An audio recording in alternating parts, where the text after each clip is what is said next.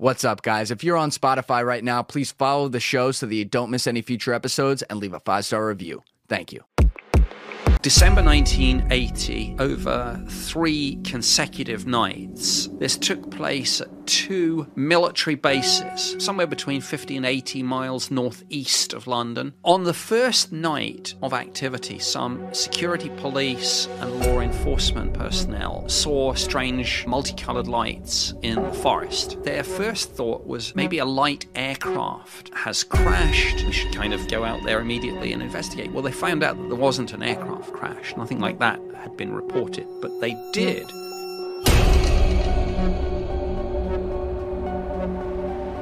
Nick, you're the first British guy in here. I finally checked it off the diversity list. Okay, the British are coming. The British are coming. Actually, the British are here. well, we well we kind of fought a war over this in 1776. It didn't go as well for you guys. I don't know if you're still bitter, but Well, no, we're all friends now. that's good. But you're you're a New Yorker now too. yes, I've lived here since August. Uh, my wife is- a professor, and she got uh, essentially headhunted. She's a visiting fellow at Heterodox Academy, so we moved to New York for a year. And what does she do uh, as a professor? physical anthropology. So she studies skeletal remains, and from that um, makes kind of uh, calculations about past peoples, how they lived, how they died, their diseases, their diet, their lifestyle, all of that. And you were saying we were just talking off camera before you came in here. You were saying that she was under attack for identifying remains as female or something like that. Is that right? Yes, she was due to speak at the American Anthropological Association at their annual general meeting as part of a panel to discuss the importance of biological sex. And uh, as a physical anthropologist, Elizabeth was going to talk about how skeletal remains are, are of course, either male or female. And that, she was told that's hate speech. We are so It- fucked. it might cause harm to the LGBTQ, whatever the rest You of the did- yeah, you did a good job. Yeah, um, good I was nearly there. Yeah, you were right Um, there. And and yeah, anyway, so all nonsense, of course, because uh, she said, "Look, people can identify as whatever gender they like, but you know, whatever you you." Believe or or identify as your skeleton is only ever going to be male or female That's when they right. dig you up in 10,000 years' time. No hate speech out. So, the, it's, like they say, the only time in 122 year history of the AAA that they've actually accepted a panel and then cancelled it once the Wokarati found out The about it. Wokarati. I like that. I'm going to use that. That's really good. Well, we might have to get her in for a podcast to talk all about that. That's uh, fascinating to me. Well, it was a huge sure. story. Yeah, it was. Yeah. It was uh, in the New York Times. Uh, Fox News covered it. Newsmax. You lots guys, of other places. You guys are just the news family over there. You guys are everywhere. Can't get away from the popes. no. Interesting. But your your whole backstory is something that people had turned me on to maybe about six months ago.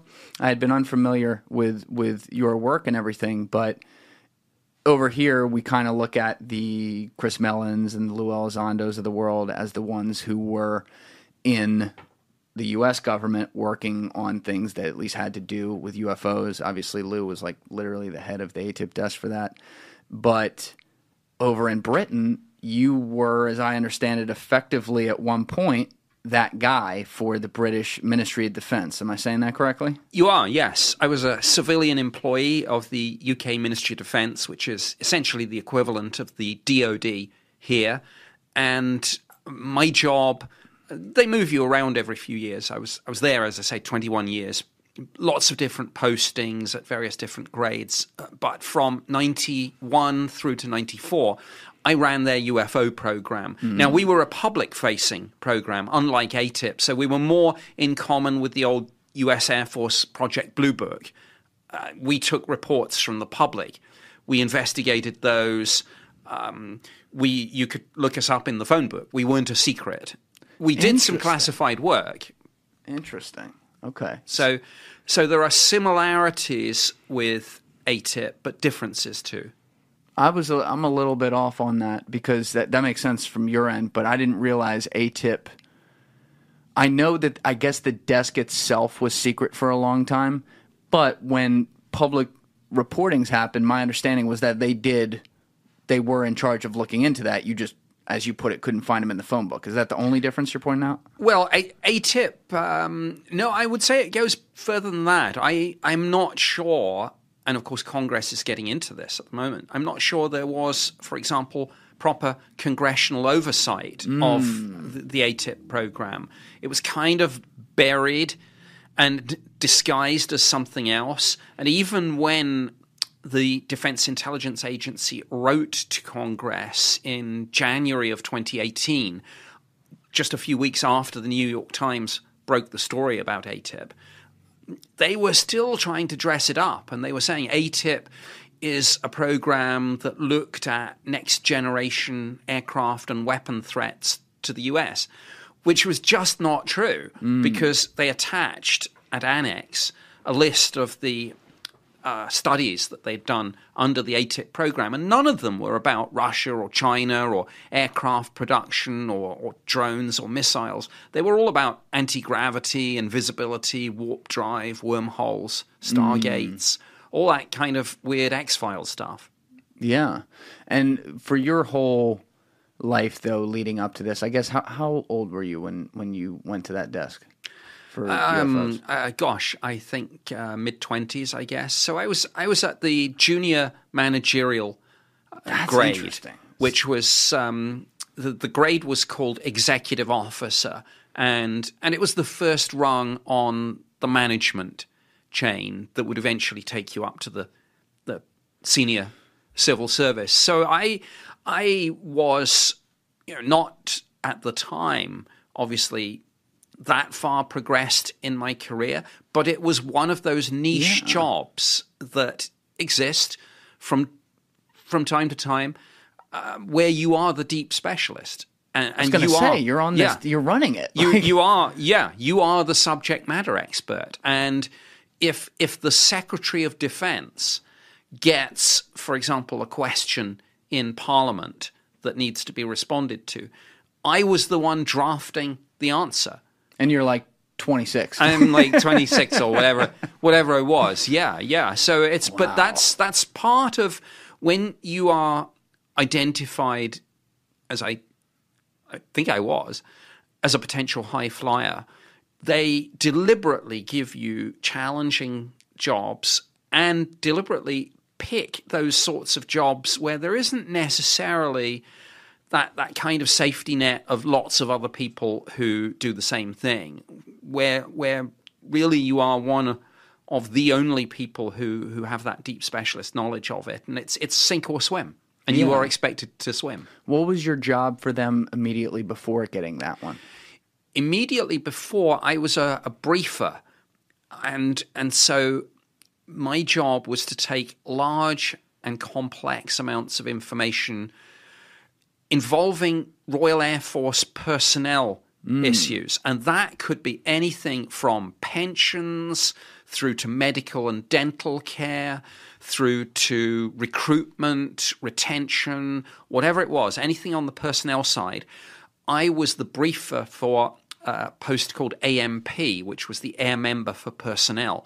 So I had to put his briefing packs together for the. Uh, I'm sorry, I'm throwing a lot of acronyms out, no, but you good. asked. Yeah, yeah. Uh, there was a top level personnel committee called the PPOs, which was the principal personnel officers, and that's where basically the army, the navy, the air force get together to discuss personnel issues with a view to trying to integrate them and make sure that there aren't single service differences. Mm. It was that time when everything was about jointery and uh, purple, as mm. as we called it. Make it purple.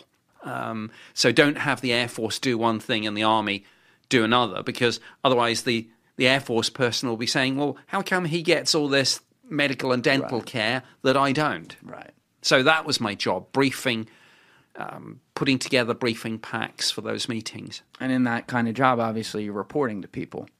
Yes. Whereas, uh, meaning, let me better state that you're not the head of the whole shebang. You're you're an important piece of the cog, but then they move you to something where you're technically like the head of the whole shebang with it. Yes, because it, there really isn't. I mean, everyone everyone's got a boss. So of course, right. I had some. I had a boss. He wrote my report. Um, he had a boss, and he yeah, and so on. But in terms of a boss who has that knowledge of the subject.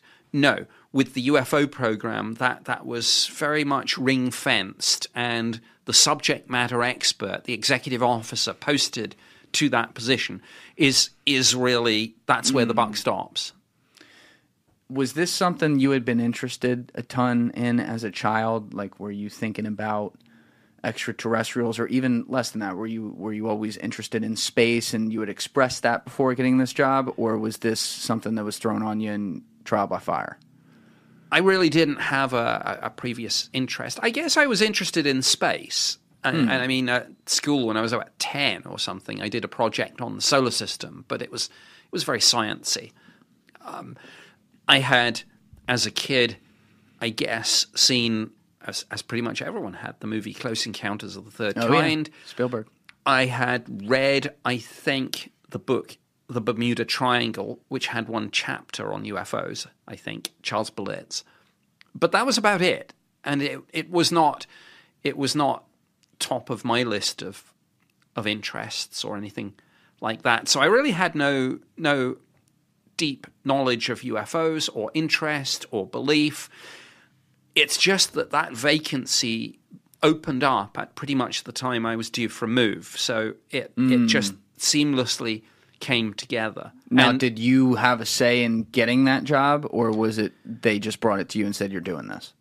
Well, it was a slightly unusual situation. At the time, the Ministry of Defence had a personnel department, and every three years or so, either on promotion or level transfer, you would be moved so that you got experience of, of different parts of the department and you built up a good general knowledge of how the Ministry of Defence worked. You don't really want deep specialists who know, for example, contracts policy inside out, but know nothing about counterterrorism, security, um, you know, those sorts of things, or personnel issues. So, and you you don't want somebody who's done all ops and policy and knows nothing about finance.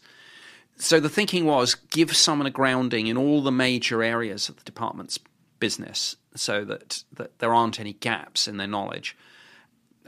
So the personnel department handled those moves, but I had I had been posted, as I mentioned, to uh, Secretariat Air Staff, which is the name of the division, doing this briefing job.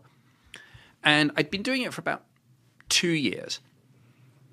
But for a number of reasons, I was looking to move out of, of that. And then we had the first Gulf War, the Persian Gulf War, uh, Saddam invading Kuwait, August 1990, uh, the ground war starting, I think, in January 91. And during that period, I was seconded into the Joint Operations Center in the Air Force Operations Room, again as a briefer, a watchkeeper. I, I did 12 hour shifts.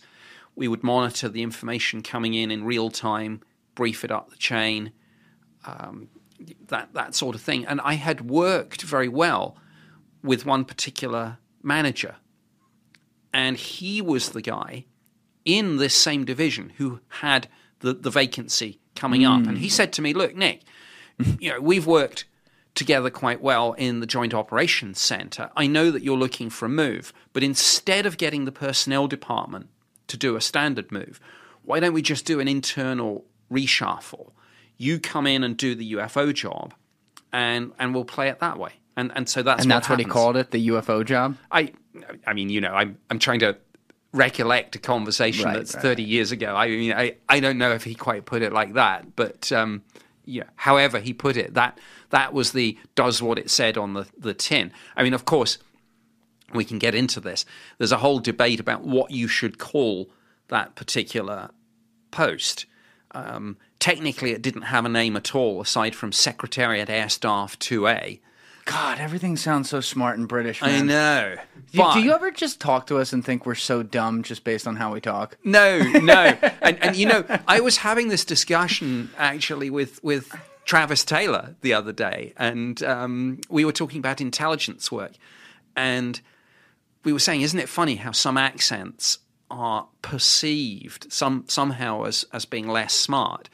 And I was saying, what an amazing thing! And of course, he he was saying absolutely. We're saying what an amazing thing it is, particularly in intelligence work, to be underestimated by Yeah, no, someone. that's true.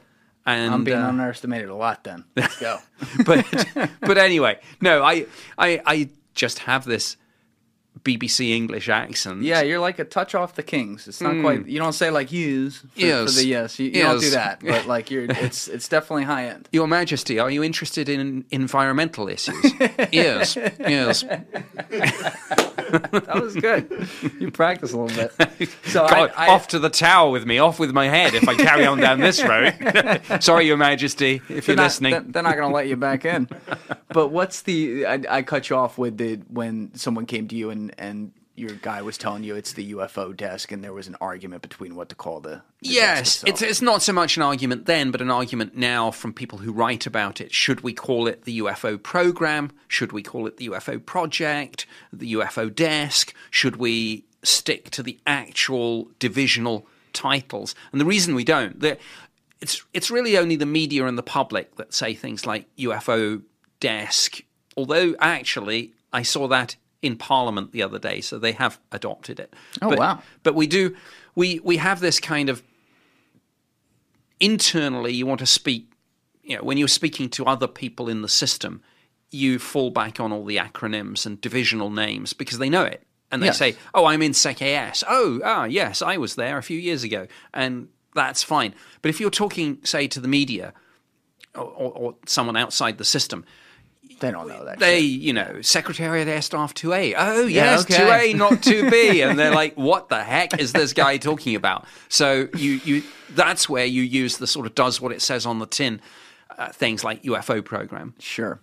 So, I, I guess the the thing that none of us can relate to is how that would look. I mean, we don't even know how it looks in any of these offices. You guys have to tell us about it. But thinking about the year there, this is what ninety one. When you're coming on to that? desk? 91. Okay. This seems to be so long before. This was back. I mean, it's only recent years where UFOs and the idea of it have even been taken seriously by the mainstream in a way. But back then, I'm thinking they got to be like, oh, great, the UFO guy over there. So I'm picturing a desk here that's like in a back musty room with, you know, like the mops on the side because you got to clean it yourself, some paper you can write on, no secretary. Is it like that, or were you actually like decked out a little bit? Um, it's somewhere between the two scenarios. Okay, Uh, right. We I, we were on the eighth floor of Ministry of Defence main building in we- can we Whitehall. Whitehall, London. Okay. and uh, we had a great view actually out over, literally over number ten Downing Street. Is that where the, in in the James Bond movie where the explosion happens? Or that was no, MI6? that was MI6. Yeah, yeah, that's right. The- that's right. That uh, beautiful, actually. It's one of the few pieces of modern architecture I actually like. But that's on the south south bank of the, of the Thames, a little further up. Um, oh, this is it right here. uh, yeah, that's it. Okay, that's wow. it. It it kind of looks a little Stalin-esque, actually. A little bit. Um, I see the blocks. But uh, yeah, and interestingly, it's although it's a modern building, I think it went up in the 40s or the 50s during the war. Um, it's built on the site of the old Whitehall Palace, and there's this really spooky moment that if you go down into the basement, you actually come across King Henry VIII's old wine cellar, which is restored to as it was in medieval days. Whoa. And um, I had my leaving do there. And my father had his leaving do there. Uh, The leaving do? Leaving I, I think we're on British terms. now. Oh, uh, your, your farewell party. got it. see, even that sounds smart. Leaving do. Two, two nations divided by a common language. Yes, we are. Yeah, I was trying to figure out the British word for Fed earlier, and I couldn't figure it out. Oh, right. we had to give you the label on the on the mug.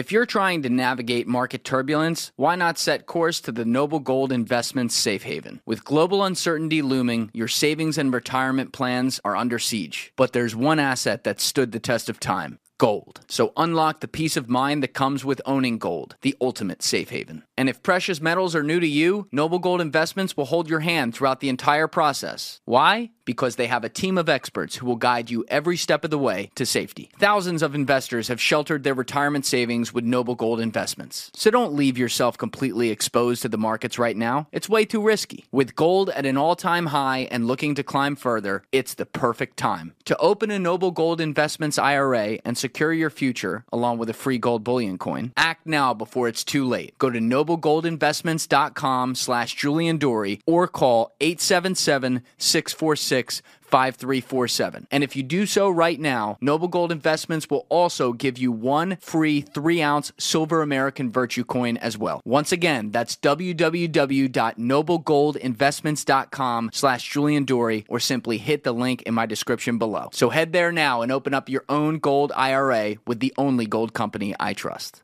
But you, so when you were down there though, it was four years.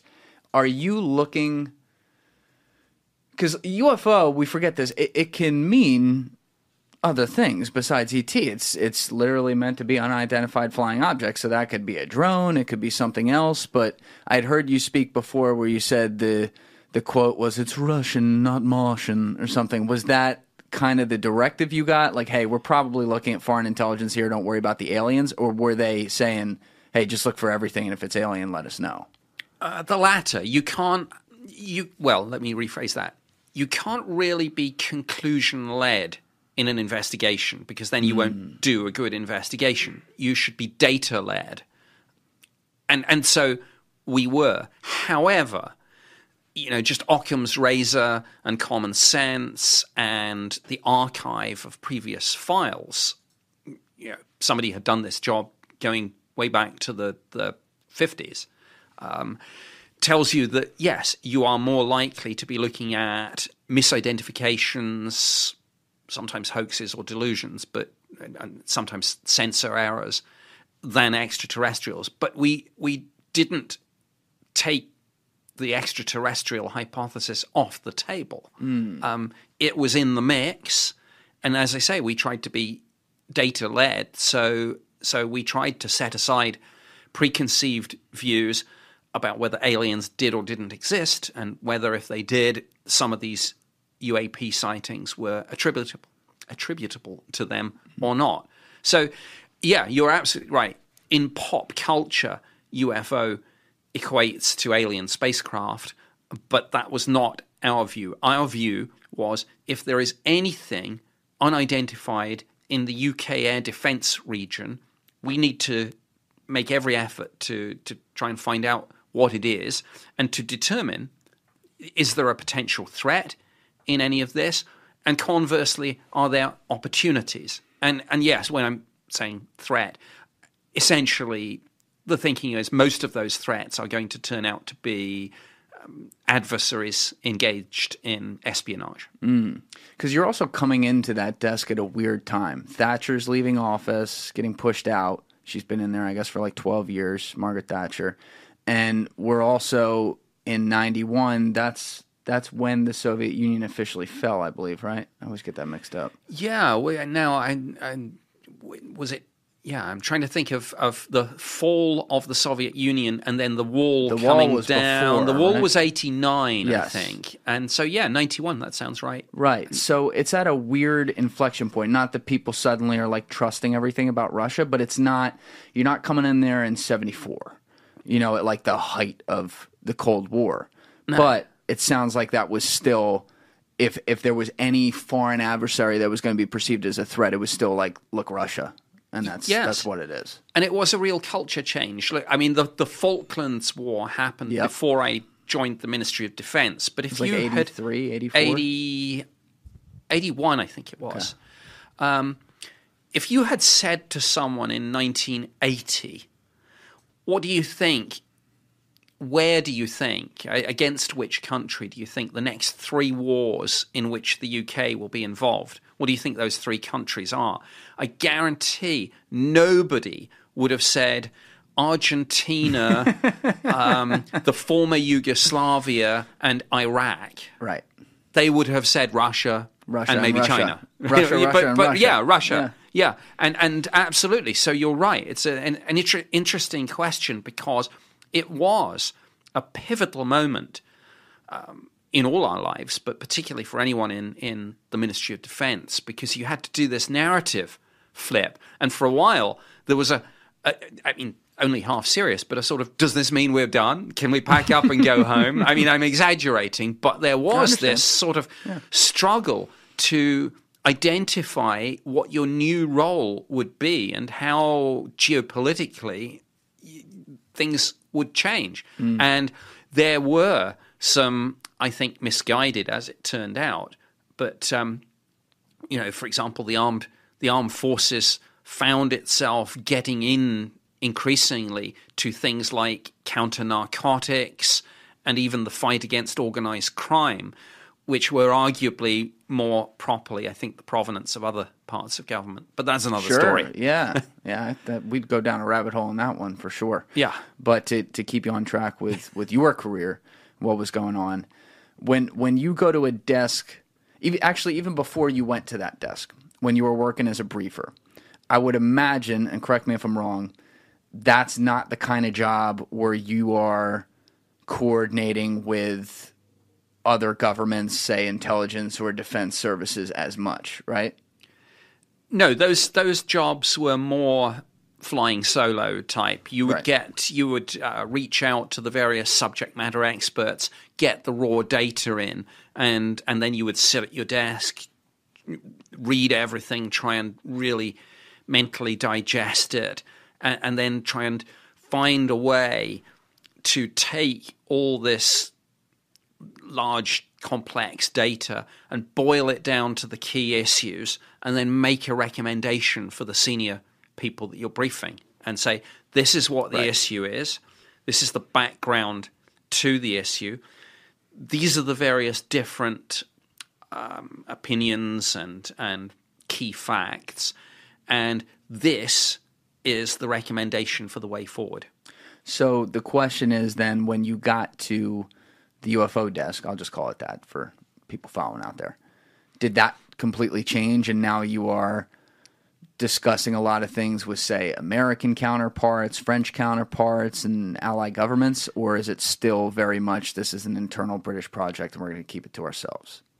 It changed not with the foreign engagement because there was very little. Mm. Um, for a number of reasons, and we can get into this. Please. Um, the the British government, like a lot of governments, was was very very ring fenced on this. You would think, and common sense would say, "Hey, look, this is a global phenomena. Shouldn't we be at least talking to allies?" Sure. Um, and and you know, finding out what adversaries know, for example.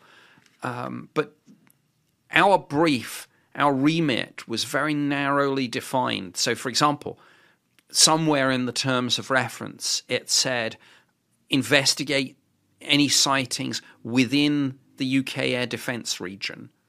So, we had no jurisdiction, um, no legal remit to for example, investigate a UFO sighting in French airspace. Mm. Now, that's not to say that you couldn't say, well, look, couldn't what the French are doing and have found out inform our own investigations? And absolutely, we should have been doing more of that. But I can probably count on the finger, the fingers of one hand, um, the number of times wow. that I liaised with other nations about UAP uh, through the embassies. I wouldn't have guessed that. No, and and it's a problem. I mean, fast forwarding way. I mean, after I left the Ministry of Defence in 2010, I attended a Royal Society discussion meeting in the UK about UAP, or, or rather, more focused on the scientific search for extraterrestrial life, and the then director of the UN Office for Outer Space affairs. The the Malaysian astrophysicist Dr. Mazlan Othman was there, and some people were saying to her, "Shouldn't the UN take a coordinating role mm. with this?" And she's like, "Yeah, well, if you come to us with consensus, fine." But A, that wasn't going to happen. And B, it was fairly clear the UN didn't want that role. They didn't want it? They didn't want it. Why do you think that is? I think because of the pop culture baggage that's associated with the term UFO. Right. Uh, that's part of it. But, you know, the other, I mean, part of it is maybe the, the bureaucrat's natural aversion to taking any new work on board, particularly in a subject where you could say, well, look, people have been working away at this for 70, 80 years without resolution because it's still called the UFO mystery. Um, this doesn't sound like something very productive in terms of us suddenly being able to to cut through it all and come up with with definitive answers.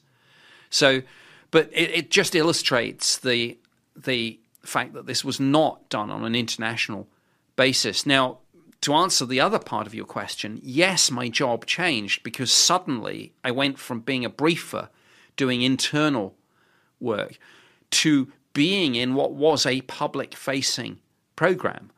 I mean, people knew that the Ministry of Defense investigated UFOs, and indeed, nine out of 10 of the reports we received, maybe two or three hundred each year, whatever it was, Would you ever like go on the news and, and talk about this while you were on this desk? Like, did people know you at that time at all? people did know me. Um, it's it's again it's an interesting question. Normally, the subject matter expert does not go on TV. Normally, the specialist press officers go on TV. But it was felt that the subject of UAP was so complex and labyrinthine in terms of its 80 year or 70 year at the time backstory, say, that they would do an experiment. And instead of having the, the public affairs folks do the interviews and get briefed by the subject matter experts, they would put the subject matter expert, i.e., me, on TV and give me the media training. So they, they ah. flipped it. And so, yes, on a couple of occasions, I was the man from the ministry So you're a real trained pro on smartly this dressed. Yeah, and, and I, of course, we joke about it now, but I, of course, was the debunker because it was my job to to frame this in terms of nothing to see, you know, move along. Uh, we consistently downplayed the true extent of our interest and involvement in this, and and so yeah, there Were you are told to do that? yes, Downplay it? Yes, it, it- it was. I mean, we were given, we were given, and I, at points in my job, I probably updated them, so had a hand in shaping them. But we had key messages, key lines to take on this, which you would always, whatever you were asked, you would always try and bring it back to those key messages and lines to take, even if it wasn't specifically the question that was asked. So I don't know if you watched the old comedy series Yes Minister. I did. Great spoof of British politics. And they have a line in there which is funny because it's so true, where he gets, uh, the main character gets asked an awkward question. And he, he smiles at the broadcaster and he says, Well, that's a very interesting question, but you know, that's not the real issue here. The real issue, and the, the question on which the British people want an answer is, and then you go straight back to your key message. And our key message on UAP was this is pretty much all misidentification. Um, Russian, not Martian. Russian, not Martian. Well, we didn't want to say Russian either. Oh, you because- didn't want to even no, say that? No, no. I thought Because this was the popular time to be like, not the Soviets. no, you don't want the implication that somehow, because that would be an implication that, that wait a minute, what about all our hmm. air defense network? Are you telling us the Russians have snuck a spy plane past our radar systems? We haven't got our quick reaction alert aircraft up to intercept them, and they're flying over, you know, rural Hampshire hmm. with with nobody having a clue about this? No, absolutely not. So so we we just framed it in terms of um, you know to the inexperienced observer. Uh, bright stars and planets, or aircraft lights, or weather balloons can can be, you know, yeah. So yeah, that- it was that, was- it was MH370 up there. Don't worry about it. You didn't see anything. yeah, nothing to see. So I guess I'm curious with the same question you've probably gotten your whole life about that first day in there, though.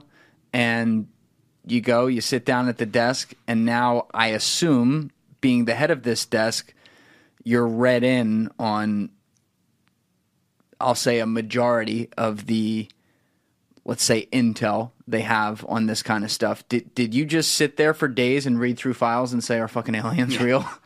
No, I mean, of course, it was my first question. Um, whether it was articulated out loud or not, I don't know. But it was like we had a whole filing cabinet of of files and and many more at the Public Records Office and in our own internal archives. As I mentioned, there there been a formal program looking at this since 1953, and we had some even older sightings that occurred during the Second World War of, of so-called Foo Fighters. So, for example, Royal Air Force uh, pilots in Bomber Command on missions over Germany and occupied Europe would occasionally encounter not just balls of light, but sometimes strange metallic craft, keeping track with their aircraft, not not firing on them, and, and those sorts of reports went into the files.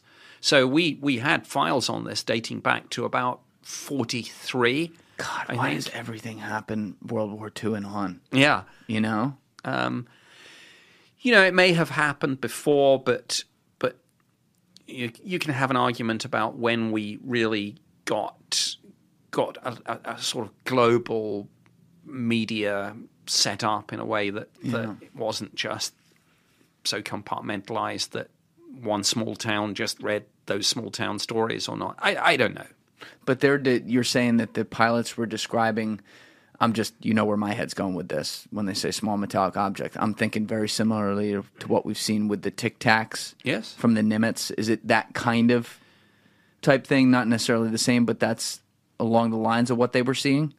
Similar, yes, yes. There are there are similarities for sure, hmm. and and those old bomber command files, I I've pointed at some researchers in that direction, and I, th- I think someone wrote an entire book on it. Uh, so there's some good information out there, and it's it's quite surprising. People have this view that they were all just balls of light, and which enables the skeptics to say, "Come on, it's a war zone. It's it's probably AAA and Yeah. and all of that." But it was it went further than that. It was in in some occasions it was what looked like structured metallic craft, hundreds of feet in in diameter. Whoa, hundreds of feet. Yeah. So, you know, th- there was something going on. So, so yeah, that I had access to those archives of files, and of course, I I wanted to know, well, what have we found out about this? But um, but going back to that point about my first day, actually, in your first week, you you actually shadowed your predecessor. So what what happened was that I came in on the Monday morning. My predecessor was there, and so you put the the two chairs at the one desk, and he's the one who who briefs you, and you watch him in action. We had literally a hotline where the public could phone up and call in reports. We got some by letter as well. Some came in via military signal. This is all before before Still, you know, this yeah. is wild. This is like yeah, back in the day, you'd literally get get mail. The the uh, the the clerical staff, the admin staff, would come in with the morning post, and it would come into your in tray, and you would open it up literally, and it would be you know, dear sir slash madam. Uh, I am a retired Air Force officer, and I was out walking my dog last Tuesday when I saw this, and and so it would happen like that. And so that that first week, I was shadowing my predecessor, and then the tradition was that increasingly he would hand over to you as the week went on. You would be expected to to be more and more read in. Uh, you would be expected to be answering the, the correspondence, dealing with the calls yourself, and on the very last day, of course, you would work the morning, and then at lunchtime um, my my predecessor would have his uh, farewell drinks, and uh, you would give him a good send off, and then that next Monday, that It's all you. It's all you. Now, are you getting extra security clearances and ex- and being, I guess, like double checked to be read in on extra stuff now because of the nature of this desk, or was it? not Same old. no, not because of the nature of the desk. Um, most, I would say, 80, 90% of the work that we did on that desk was at unclassified level, which is, is kind of logical because a lot of it is taking those public reports and and then investigating them with with open source people like like the Royal Greenwich Observatory. This is how you do an hmm. investigation, by the way. Yes. You, you know, you you you get the data in relating to the sighting. When and where did it take place, and what's the description? And then you try and correlate that with something you either know about or can find out about. So you talk to to the astronomers, you talk to the meteorologists, uh, you talk to the radar people. If you've got a photo or video, you talk to the the imagery analysis folks. Now those would be within the intelligence community, so that does take you into classified work. Now I already had a very high security clearance, as did my predecessor, because Even we at a young age, because of what you did, I guess. because of yeah. actually because of the Gulf War. Um, when when I mentioned being seconded into the Joint Operations Center, Mm-hmm. you were literally seeing real time information about Scud launches, for example. So Mm-hmm. so you had access to to satellite data. Um, you know, I probably can't say too much more about that, but but you know, I had what was what was at the time in the the UK called positive vetting. Everyone has negative vetting to even be allowed through the front door. That's make sure you don't have a criminal record, uh, make sure that there's nothing unusual on your um, finance side, like either large unexplained payments or financial problems that would render you Ah, vulnerable yes. to blackmail Right. everyone gets that kind of basic background check. And I say basic for the Ministry of Defence, it's obviously quite quite advanced and complex. But for the the the, the jobs that involve a high level of access to top secret information, for example, on a semi regular or regular basis, for that you need positive vetting. Nowadays in the US, you would call that a, a, a TSSCI ah, clearance. heard that. Yes, top secret slash sensitive compartmentalized information. And what kinds of things are they looking for on that?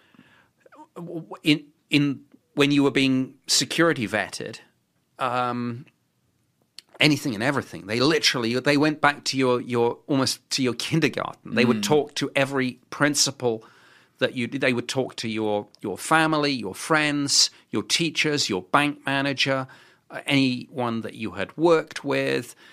Um, then they and and anything that didn't check out, they would grill you on relentlessly. Like so, for example, when I was about 15, 16, I did a summer job and I worked in an old people's home uh, doing the the dishes, and I worked at a, a, a, a record warehouse taking orders and putting them in a like a cart for for shipment out.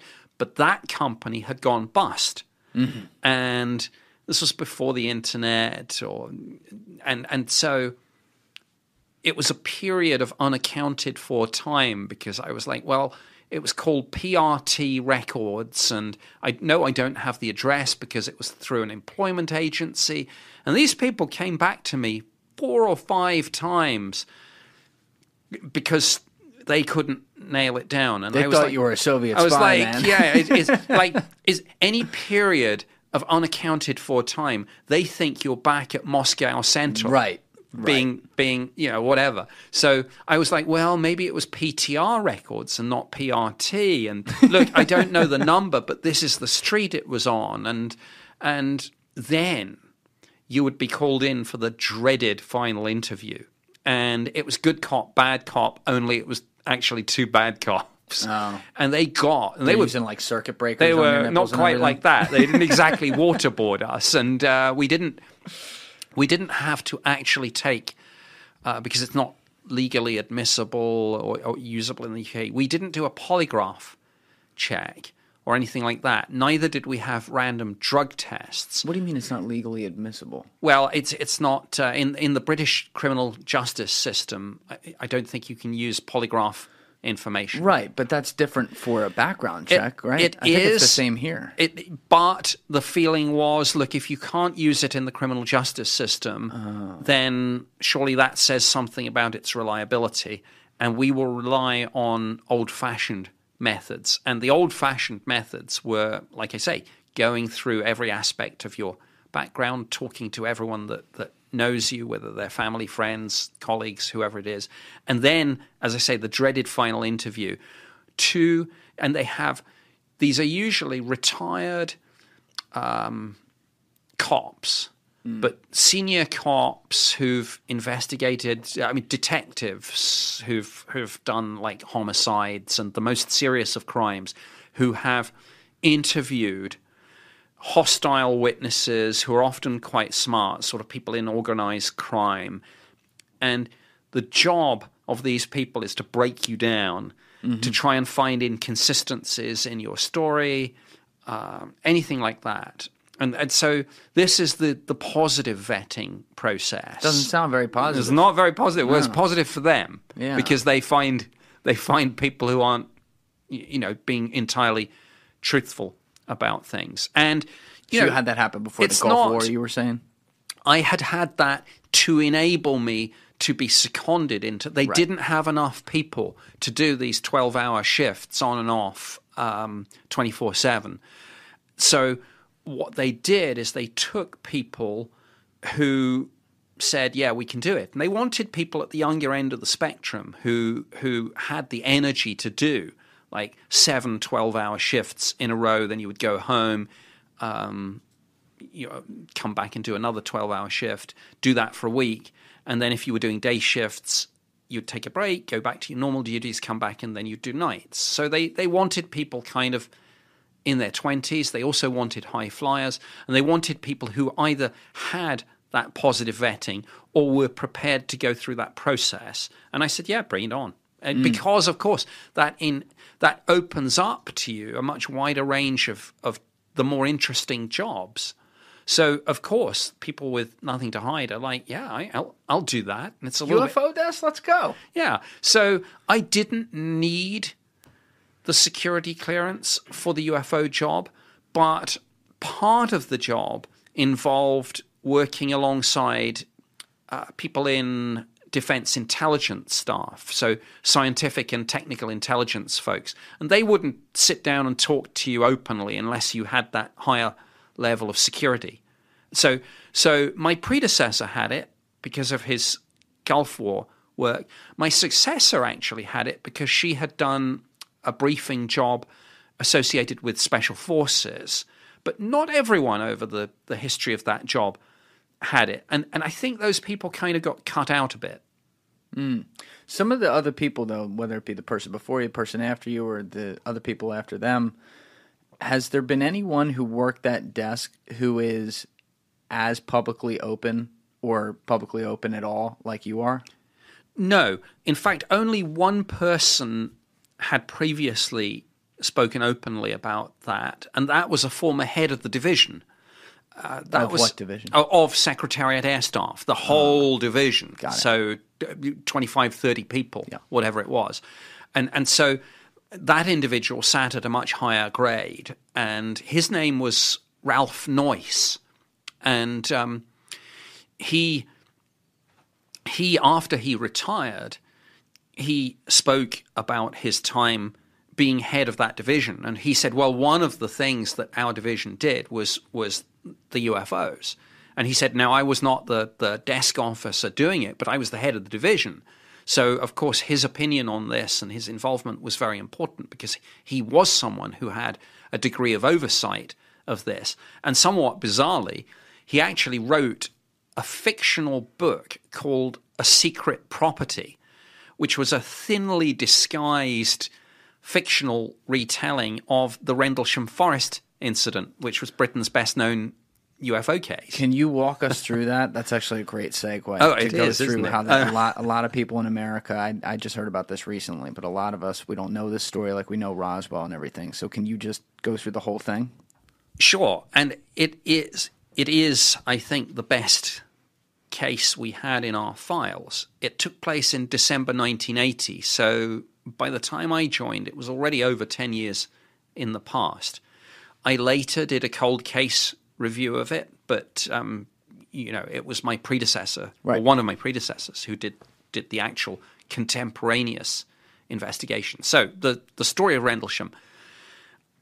December 1980, over three consecutive nights, um, earl the early hours of December 26th, then the 27th, then the 28th, there was activity.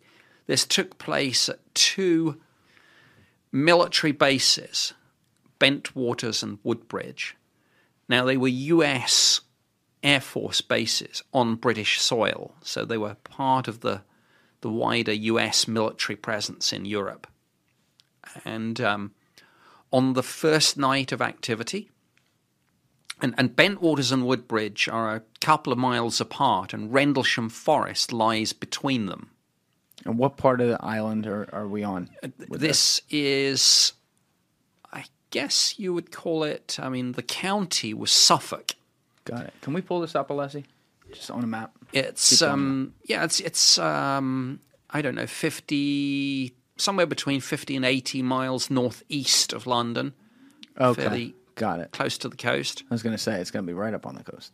So there's 2 bases separated by the Randalls Mm-hmm. By, by Rendlesham How you pronounce it? Forest. Ren- Rendlesham. Rendlesham. Rendlesham Forest. Yeah. And uh, on the first night of activity, some security police and law enforcement personnel saw strange multicolored lights in the forest. And uh, their first thought was maybe a light aircraft has crashed. Um, maybe there's a fire. We should kind of go out there immediately and investigate. Well, they found out that there wasn't an aircraft crash. Nothing like that had been reported. But they did find out that an uncorrelated target had been tracked on radar directly over the base, was there for a few sweeps, and then had disappeared. So, again, that was maybe indicative that something had come down, but, but no aircraft had been reported um, missing or anything like that. No, no distress calls had been uh, sent in or, or, or anything. But nonetheless, they thought, well, something's going on. Let's let's go out and investigate. So, a, a a number of different people went out there, maybe about half a dozen. But uh, then their radios started malfunctioning, and these were line of sight radios. So sometimes it was just topography, but but this was kind of talking to the guys in later years. They said, you know, we we know what our radios did and didn't do, and this was unusual. So they set up a radio relay, which which was just pretty low tech in a sense. It just meant, well, leave one guy back there, uh, then another guy another few hundred yards in, and if we can't re- relay a message back to base, we'll relay a message to the the last guy behind us, and he can relay a message to the next guy. Because the, what I'm saying is that hmm. the range of the radios seemed to Yes. have markedly dropped. So at the end of all this, three people kind of approached something, and you know, f- over forty years on now, if you talk to some of these guys, they all they all have different recollections now over what exactly they saw and encountered. Um, one of them talks about it in terms of being a, a structured craft that had landed, not crashed. One of them talks about it in terms of just being a really intense light. Um, a lot of these characters have had some fairly aggressive debriefings from their own chain of command, both both being interrogated by Air Force Office of Special Investigations, but also the use of regression hypnosis and Regression hypnosis? yeah, What is that? uh, where you hypnotize someone, take them back to the incident, and say, now give us your recollections because sometimes the feeling is the conscious memory has lost something or blocks something. Wow. There might be something in the subconscious. It's very controversial because some people say no, no, it can it can actually create false memories. But it was a technique that that was and maybe still is used from time to time. Um, as I say, there are mixed opinions on its its value, but also um, drugs were used. Uh, sodium pentothal, uh, if I'm pronouncing that correctly, sort of truth serums. And again, it wasn't clear, and I'm getting ahead of myself here, by yeah, the way. this is but wild. but it wasn't clear whether some of the witnesses were being given all this to deliberately jumble their memories of this, to maybe hide the reality of what they'd encountered, or maybe the chain of command really wanted to know and thought there's more details here than these people have consciously recalled. So that's one of many, many controversial areas of this case. How big were they initially reporting they thought the craft was? Approximately? Well, Jim Penniston, who was, I, I, think, a sergeant or a staff sergeant at the time, he is the one that talks most definitively about this in terms of it being a structured craft. He estimates maybe about nine feet across at the base, kind of triangular in shape, almost like a, a, a lunar landing module, so sort of tapering moving upwards, maybe nine feet tall, but, and this is the really surreal and bizarre thing, with strange symbols, almost like hieroglyphic symbols on the side of this thing. They could see that? He talks about that. I, I'm How not, far away is this craft? Jim Jim's testimony is that he went right up to it and touched it. And, Oh, shit. and he said when he touched it, he got a kind of mm, almost like a mental shock or something, and something changed in the feel and the brightness of the craft, and he immediately thought, "Oops, I shouldn't have done that."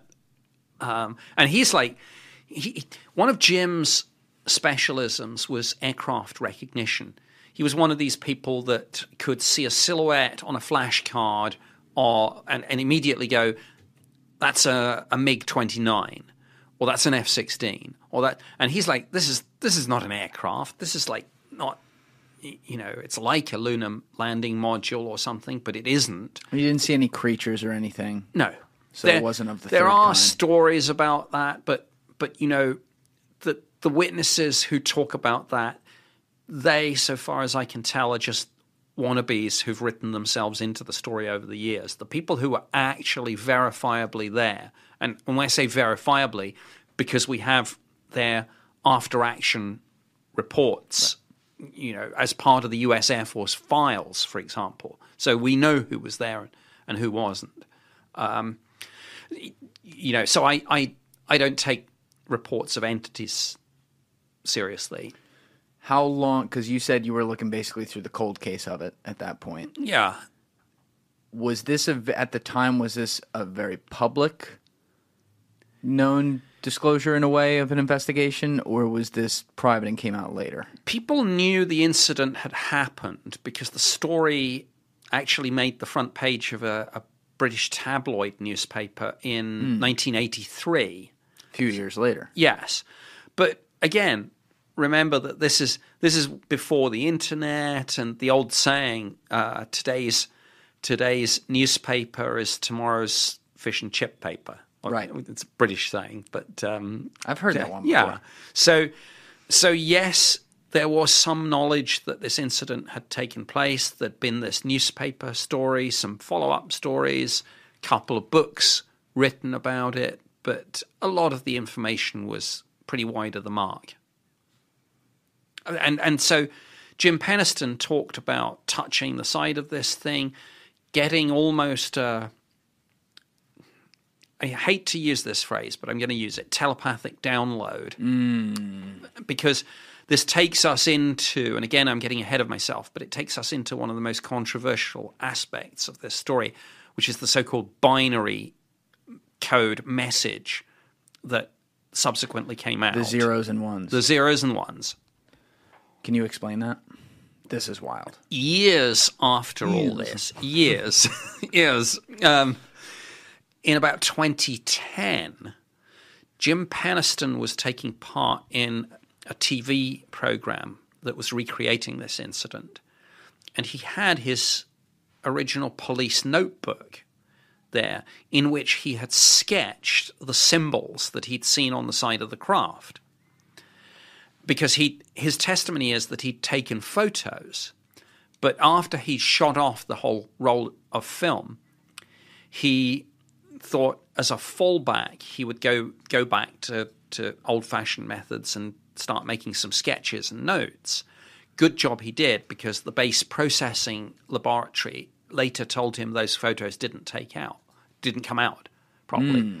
Now, That's convenient. yeah, one theory is that that's true and that that is a byproduct of um, radiation at the site. And I want to come on to radiation later because it's the single most important piece of physical evidence that we have. I, I'm so far I've talked about eyewitness testimony, but I'm going to come on to talk about physical Okay.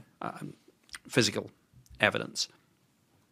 Um, but it may be that it was a cover story and that the actual pictures of this craft exist in, in a file in a basement office somewhere in the intelligence community. I don't know.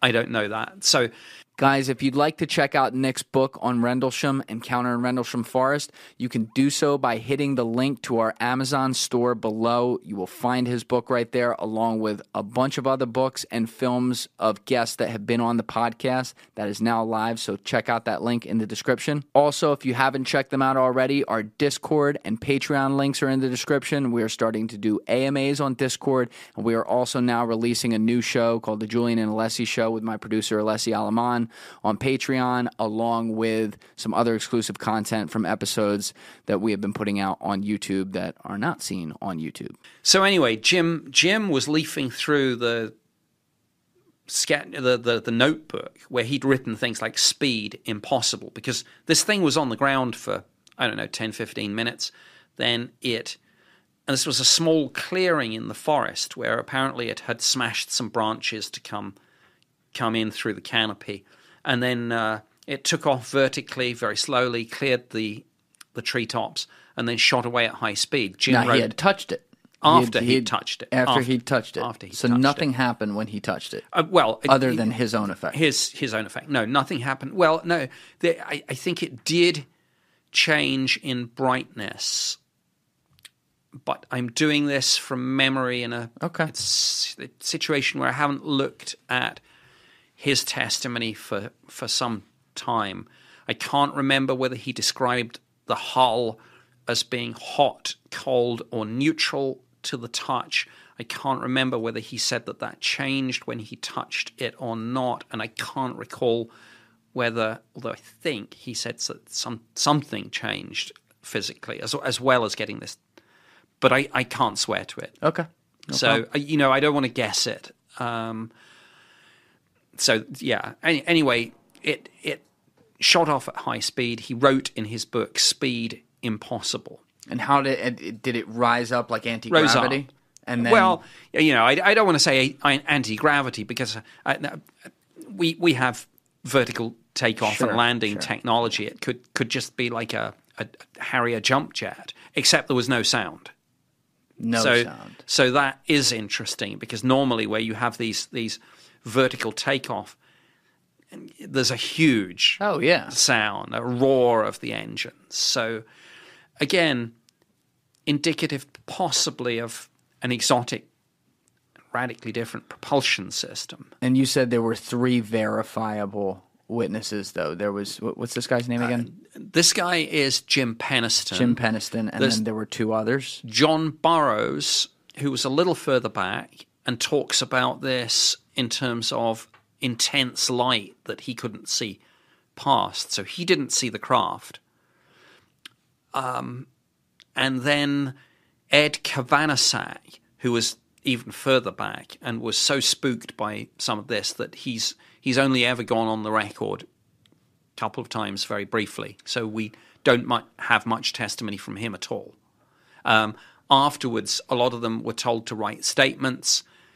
He did later say, Cabansag said, "Look, I, yeah, I, I didn't even read my statement. They typed something up, put it in front of me, I signed it. I just," he said, "I just wanted to get out of there."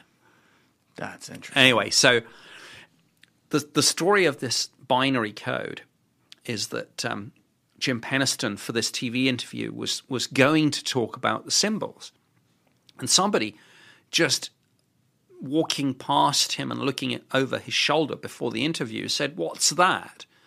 And there were like sixteen pages of ones and zeros, and Jim looked a bit embarrassed and said, "Oh, that's that's I, I don't really know." And they had to kind of tease the story out of him, and the story was that he got this kind of download when he touched the side of the thing, and that two or three days later at home, he got a sudden compulsion to get out this book, and he just wrote 16 pages of ones and zeros, was then almost too embarrassed about it and or forgot about it and didn't say anything for another you know few 30, decades yeah. yeah and bear Was in it mind translatable in any way? Yes, it was. Although I, I, want to come on to that. I, I just want to make one other point about Jim. Jim stayed in the service.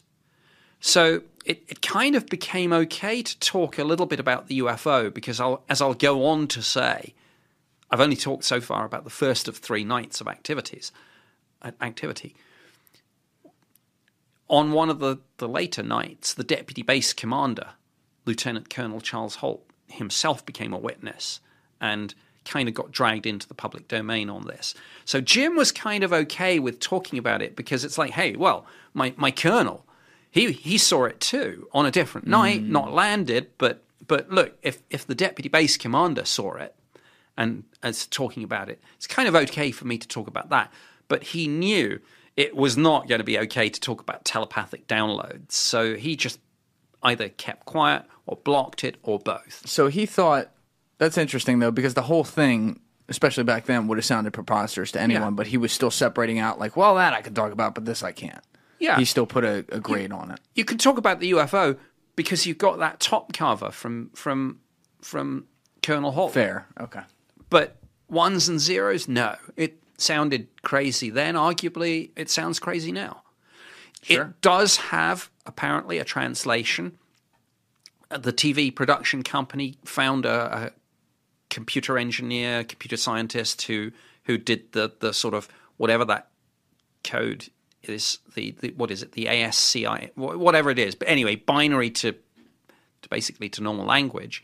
And apparently and I'm doing this from memory so I may I may get this. pull it up, Alessi. yeah, it's it's it's out there on the net. But apparently it translates to continuous exploration for planetary advance, eyes of our eyes, origin year 8100. And there then follow a series of latitudinal and longitudinal coordinates. Wait a second. Yeah, I know. Is this like a future human implication? Yes, it is. Oh my god. Those latitudinal and longitudinal coordinates apparently correlate with some of the most mysterious sacred sites on the face of the planet, including the Great Pyramid at Giza, Sedona, the Nazca lines, um, and, and so forth. And Wow. a mysterious lost continent from Celtic legend called Hy-Brasil. It's it's bizarre. Myself, if this is genuine, I think it's kind of too good to be true because it's like a almost like a buzzword bingo of, of your Yes. new age bucket list Yes, it is. if this is real, as opposed to something that that Jim and I, I, don't mean made up, but Well, I don't like that a TV production company is the one who like oversaw this and brought in the computer guy. That Well, they didn't know. I, I do enough TV to know that that normally they don't like surprises. So they kind of had to scramble around for this, and and and, and this was all a bit last minute. So I don't, th- and and they weren't they weren't so so much pulling the strings. They were just like, is this something or is this nothing? Do we? Did they show his full zeros and ones code? Oh Like, yes, is that yeah, public info yeah, now? So we can yes, pull that up. Yes. So technically, the expertise of of among the public of people who do translations like this could check that work. Oh yeah, I, I mean nowadays That's it's much easier. I mean there are literally if, Yes. if you manually now put those ones and zeros in the correct order, there are sites that will translate binary to to English and, and vice versa. And it translates Like like way. a like a sort of Google Translate or Bing Translate. There's a equivalent for binary. So I don't think there's much dispute that that's what it translates as. Wow. But my point is this is too good to be true. And if this is a message from, you know, ostensibly, I guess, because it says origin year 8100, the implication would be time travelers from the future multiverse. with, yeah, I, mm. uh, but I don't know, grandfather paradox. A lot of mm, things. yeah, it a lot could be of a things. lot of things. Yes. I think if this is real, that this is just a like an attention getter, and that the real message somehow is hidden deeper. And what do you mean by that? well, it gets our attention because everyone goes, "Oh, Great Pyramids, Yeah. Sedona." Sexy. But but if there's a real and important message from the future, or, or maybe not from the future, maybe from extraterrestrials, maybe it's hidden somewhere else in the message. Now, look, I'm not a cryptographer, but I do know that there are, I don't know, ways of almost like presenting a solution that looks like a solution, but really it isn't. The the real answer is much deeper in. I, I'm maybe I'm not describing that very well. No, that's perfect. I understand exactly what you mean. Right. You'd need to talk to a, a cryptographer about this, or you know, a symbologist, or both, or a mathematician. A- anyway, look, it's it's one of the most controversial aspects of the case. But if if if you take it out of the case, you've still got a case. I mean, I mentioned the physical evidence; that's a big part of it. Now, I don't know what you're allowed to talk about and what you're not. So if I bring up things that you can't talk about, just say you can't, oh, and, and we'll move a- on. but a- absolutely. I mean, I, any public interview I do can only be at a an unclassified level. Sure. Otherwise, I'll be breaking the law. Sure. So, basic question: Did the you said you looked at like the cold case file of it, which means you're still looking at it? Right, So- I, I did the cold case review, so I had the original 1980 file. so, did they have a conclusion on there? No, they did not. They didn't. No, it was it was unknown. Open-ended. So I use an analogy about UFO sightings, which I think is quite helpful. That I say to myself, I, I say it's kind of like a crime file.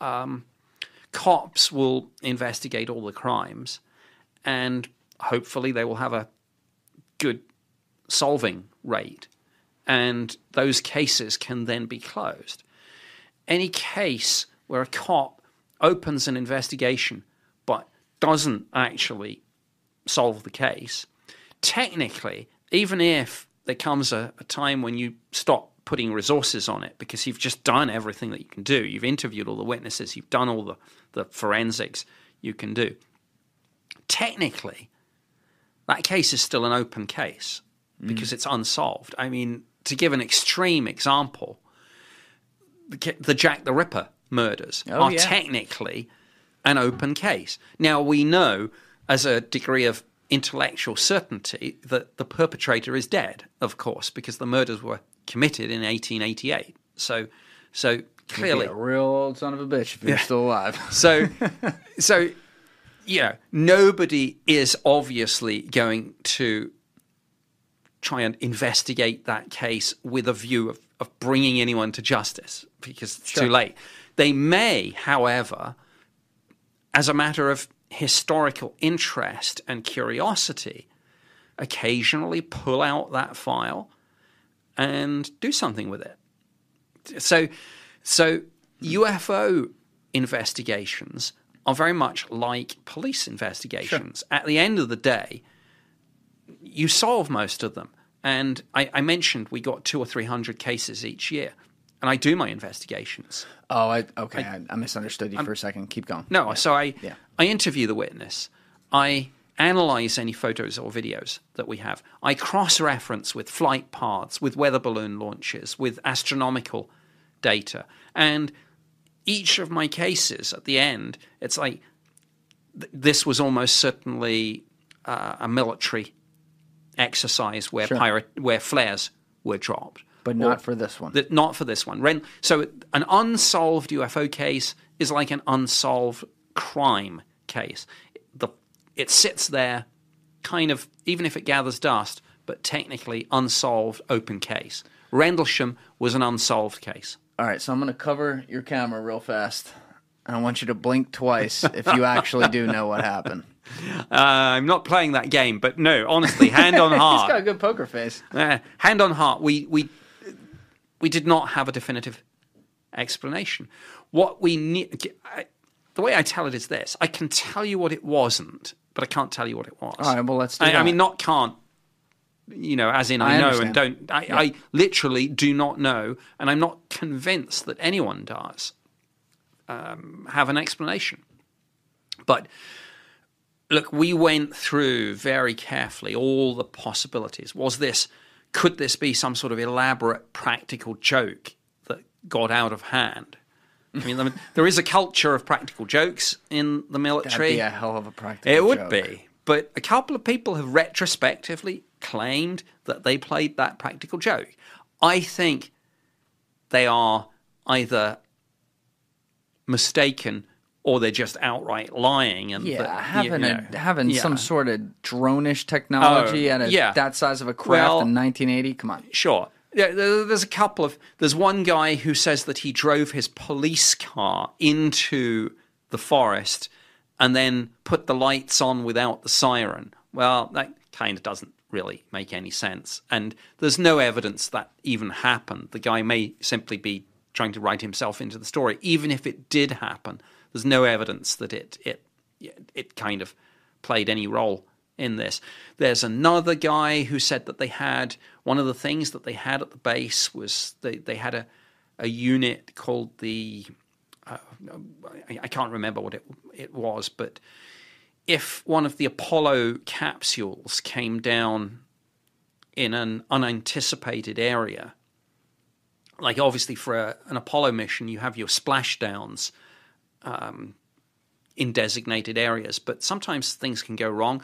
And what if it splashes down in another part of the world? You have to have a unit that would be able to go at immediate notice and fish them out. So there was a unit there that had a dummy Apollo capsule.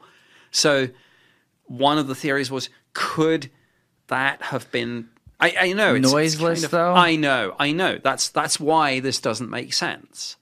That's why it doesn't make sense. So so but somebody said, is it possible that this could have been lowered under a helicopter, dropped in the clearing? Yeah, again, it's With the with the invisible yeah, strings. I know. Yeah. I- It, it, doesn't make sense. But in a thorough investigation, you have to, if somebody says, we did this prank, you know, even if it's years afterwards, you have to say, yeah, you got to look at is it. that possible? Yes. Could it be? Yeah, you have to look into it. Yeah, and there's another theory that uh, that British special forces played a a prank on their American colleagues and snuck into the the facility, and I, I yeah, it's it's all friend of a friend stuff when it comes messy. to this, but you have to you have to consider it. So we we looked at all that and eliminated it. We looked at all the look. I mean, again, as I say, ninety percent of all of this is going to be aircraft lights, weather balloons, meteors, satellites. How, how many cases would you say ballpark you had to review and at least look into before crossing it off the list, or maybe not, over your three four years there? Um, Thousands. I, I would say I, I don't know the number of cases that came in that I investigated was was probably less than that, probably seven, eight hundred, nine hundred, something Still like that. But obviously, from time to time, I would dip into the archives to because one of the big things that you tried to do was do some trend analysis. I mean, as I say, I did this job 91 to 94. We'd had sightings going back to the to the Second World War. Yeah. We'd had a formally constituted program from 1953 onwards. We had a lot of files. I mean, one of the reasons I can talk about this, uh, and my security oath, my secrecy oath binds me for life, but so I, I can only talk about things that are unclassified and in the public domain. But one of the reasons that I am able to talk about this is the British government has declassified and released a, a, a lot of this material. And just to give you an idea, and, and they, by the way, I'd taken early retirement when they released this, but they asked me to come back and help publicize the campaign. Uh, so, so because it was a good, good way to show our commitment to. When was open- that? That was. Um, the program to declassify, the first batch of files was declassified and released in May 2008. I recorded a video for it somewhere at the National Archives. Oh, and you had gotten So- out in 06. I'd got out in 06. But the point is that that program, which was originally supposed to take three years, two to three years, ended up taking 11 years uh, because all sorts of other things kept getting in the way. We, we declassified and released, or, or sometimes didn't declassify because it was unclassified, but you still have to redact, for example, the names and addresses and personal data Sure. of witnesses for data protection um, we, we've released about 60,000 pages of, of UAP related documentation. So there's a lot. And how much of it comes to a conclusion and says, oh, it was this or oh, it was most likely that, versus how much of it is the open ended stuff like we can't explain this?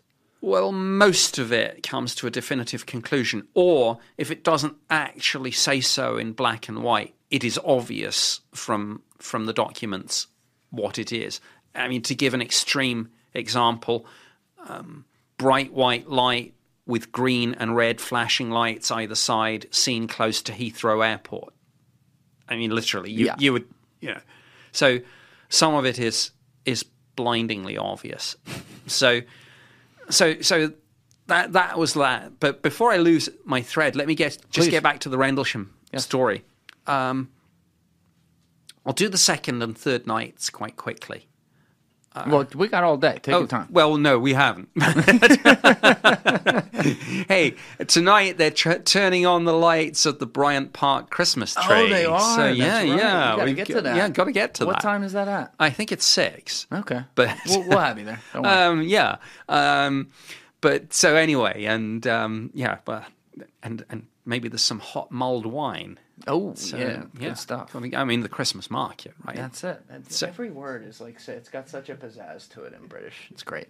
anyway, back to Rendlesham. So the second night of activity, uh, we don't know much about it because these people did not submit formal incident reports, really, because it turned into a bit of a scandal.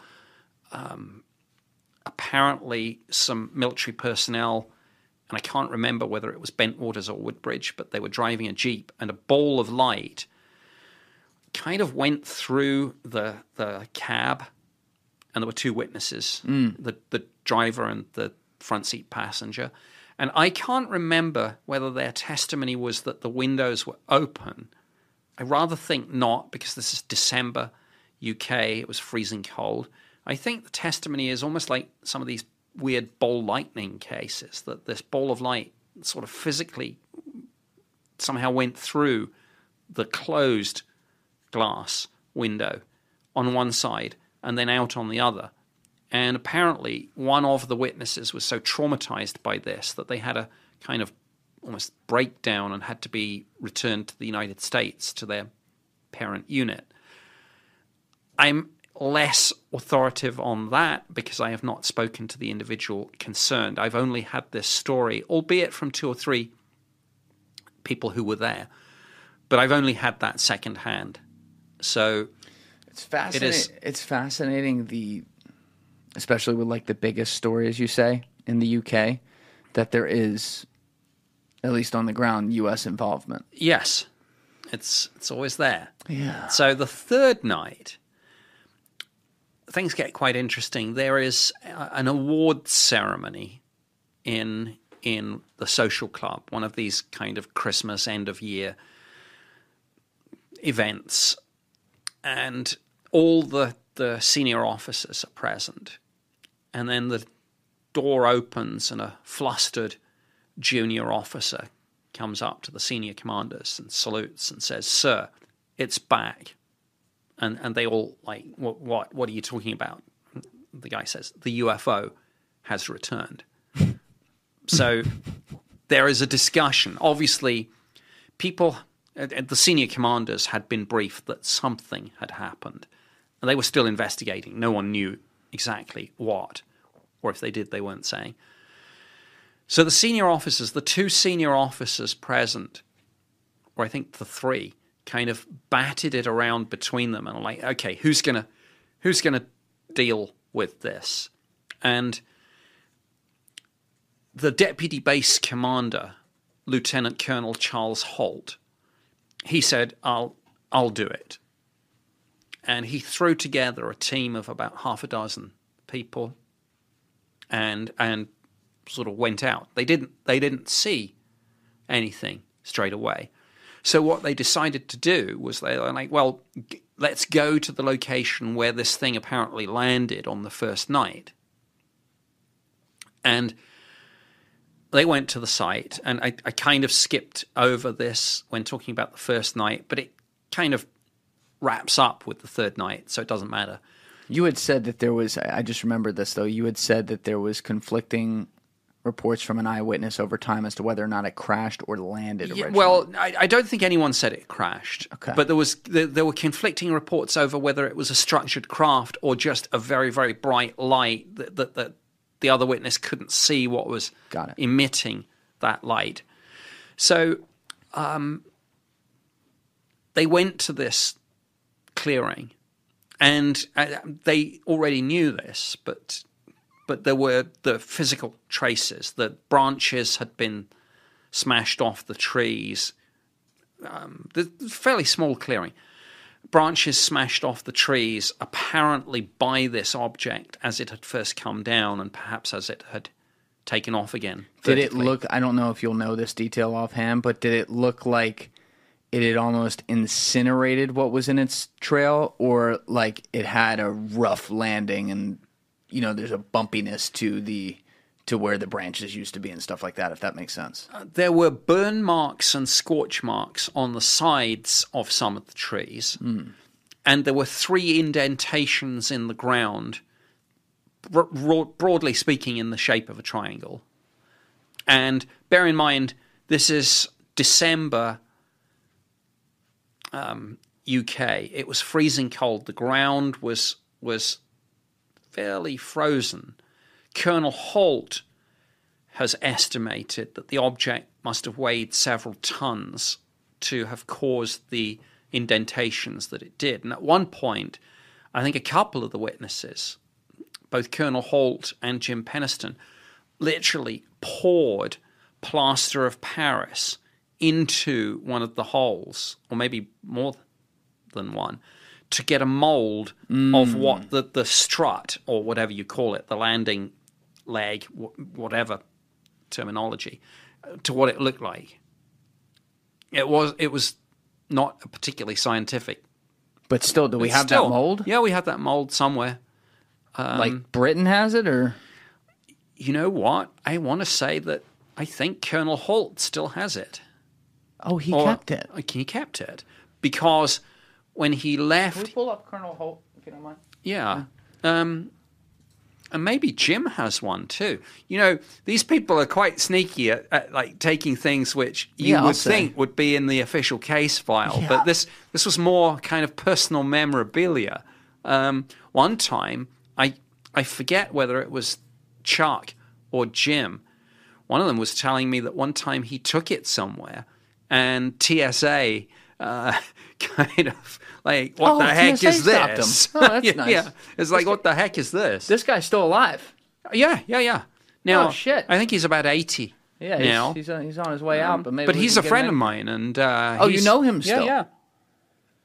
You think he'd come in and do a podcast about this? I don't know if he'd come in. Uh, he's based. Where is he based? Um, you know, I do know, but I've kind of forgotten. All right, Um, we'll talk about it off air. Yeah. Um, I think by a spooky coincidence, at one time he moved to Woodbridge in Virginia, and the name, of course, of one of the two bases was Woodbridge. was was you know, is it just one of those spooky It's a little perfect. I don't know. coincidences, or is it something? I, I don't know what it is. Uh, anyway, funny. so Colonel Holt he goes out to the landing site, but one of the people that he takes with him is a guy called Monroe Nevels.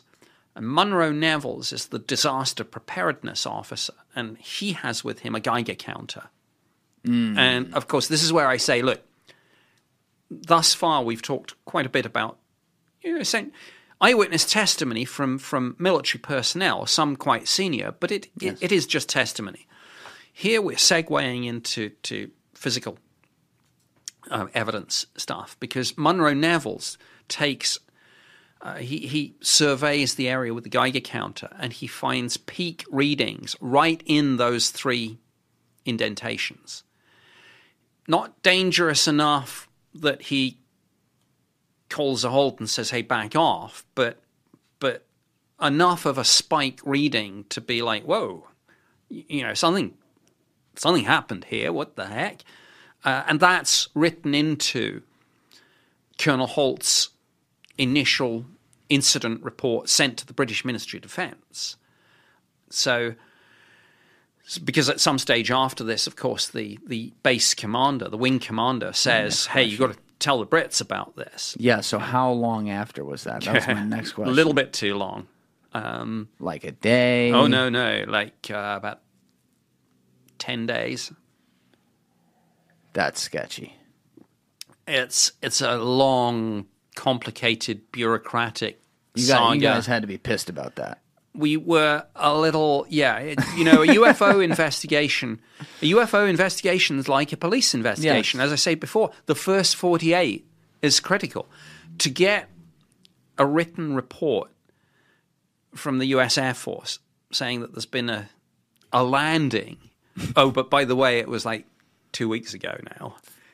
Yeah. That's not great. We were not, I say we, of course, you know, I was only doing the cold case review, so I was not the contemporaneous Someone got chewed out Somebody that one. was, you know, well, I don't know if they did, but um, if you if you know how to read very polite British sarcasm, some of the documents in the now declassified file reveal a degree of irritation with the US authorities for the delay and for the lack of information sharing. So, for example, um, this object was briefly tracked on radar. Um, you know, and there's there's a sarcastic comment along the lines of perhaps the Americans would care to share this information with us. You know, it's I I won't have time to get into this, and it's a level of detail too far. But that the status of forces agreement governs is the overarching the NATO sta- status of forces agreement is the overarching policy document that that kind of sets out the framework for how all this works in terms of US bases on British soil. And you can you can have all sorts of esoteric things like what if an American serviceman shoots an American serviceman on the American base who hmm. investigates? What if an American shoots a Brit? What if it happens off the base in the forest?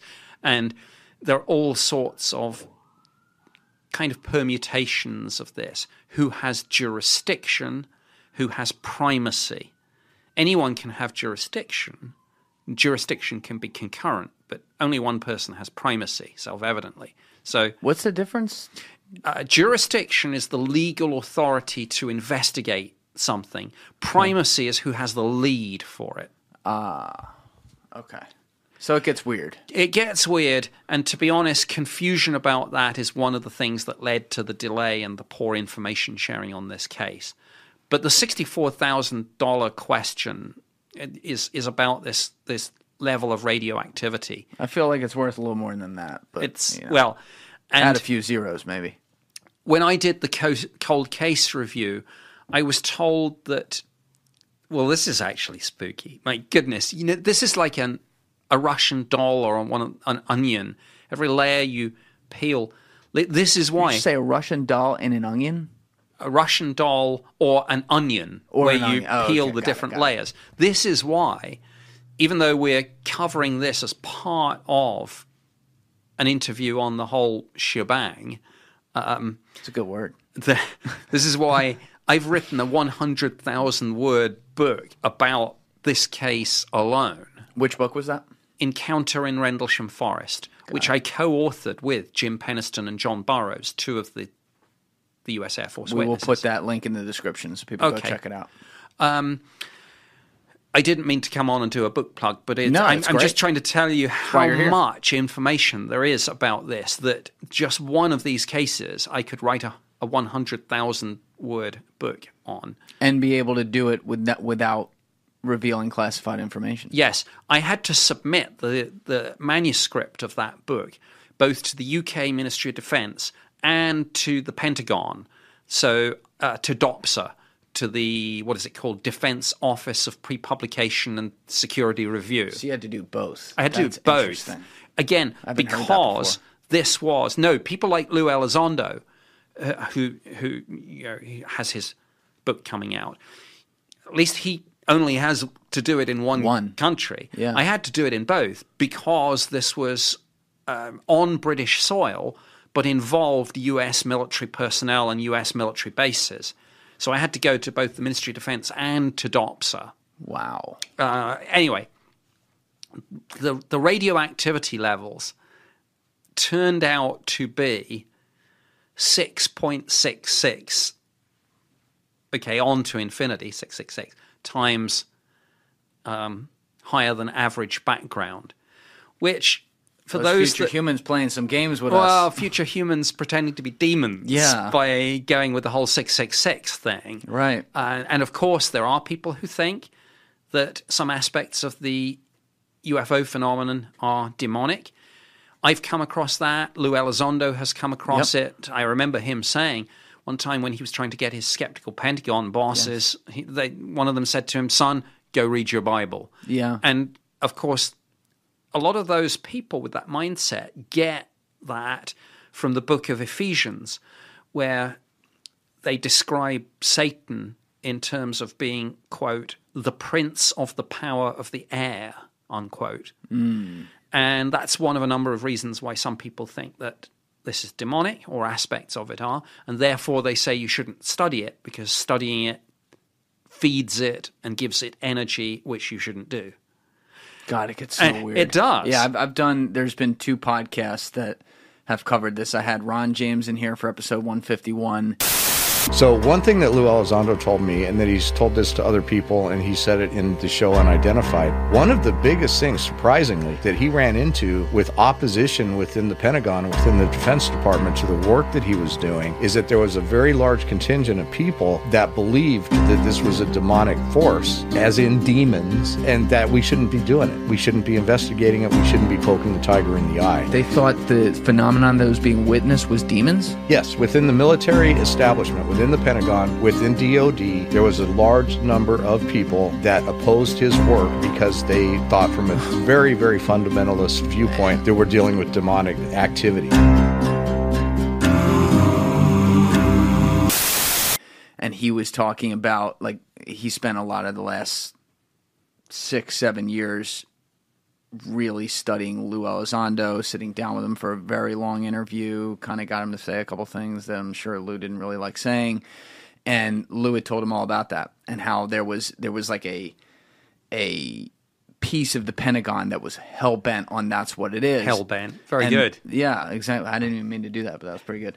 But then I had another guy in who comes at it from like a very different angle. This guy, Dr. Hugh Ross. And so I was able to explain about 99% of what people thought was a UFO. But there was 1% that didn't fall into the category of a natural explanation, secret military activity, or a hoax. This Can you was- explain that one percent? they clearly violate the laws of physics. They're observed going through the atmosphere at thousands of miles per hour, yet there's no sonic boom. There's no heat friction trailed behind the quote craft. And there's 2,000 cases where they're documented as a crashing into the earth. You go to the crash site, you see a shallow crater. If there's snow, the snow is melted. If there's vegetation, the vegetation is damaged. But when you observe, go around the crater site, there's no artifacts, there's no debris. It's like when an airplane crashes into the earth, there's lots of debris to recover. With a UFO, there's nothing. But the fact that you've got a crater, something real must have done that. who's like he's one of those guys extremely nice guy smart physicist the whole bit but i think like his religion is kind of his science is built to kind of fill his religion that was just my takeaway but he does talk about the angelic versus demonic end of this and how his argument kind of hinges on one thing it seems like and that is because we don't have physical evidence that these things were here, like they don't leave behind physical evidence that therefore it must be demonic.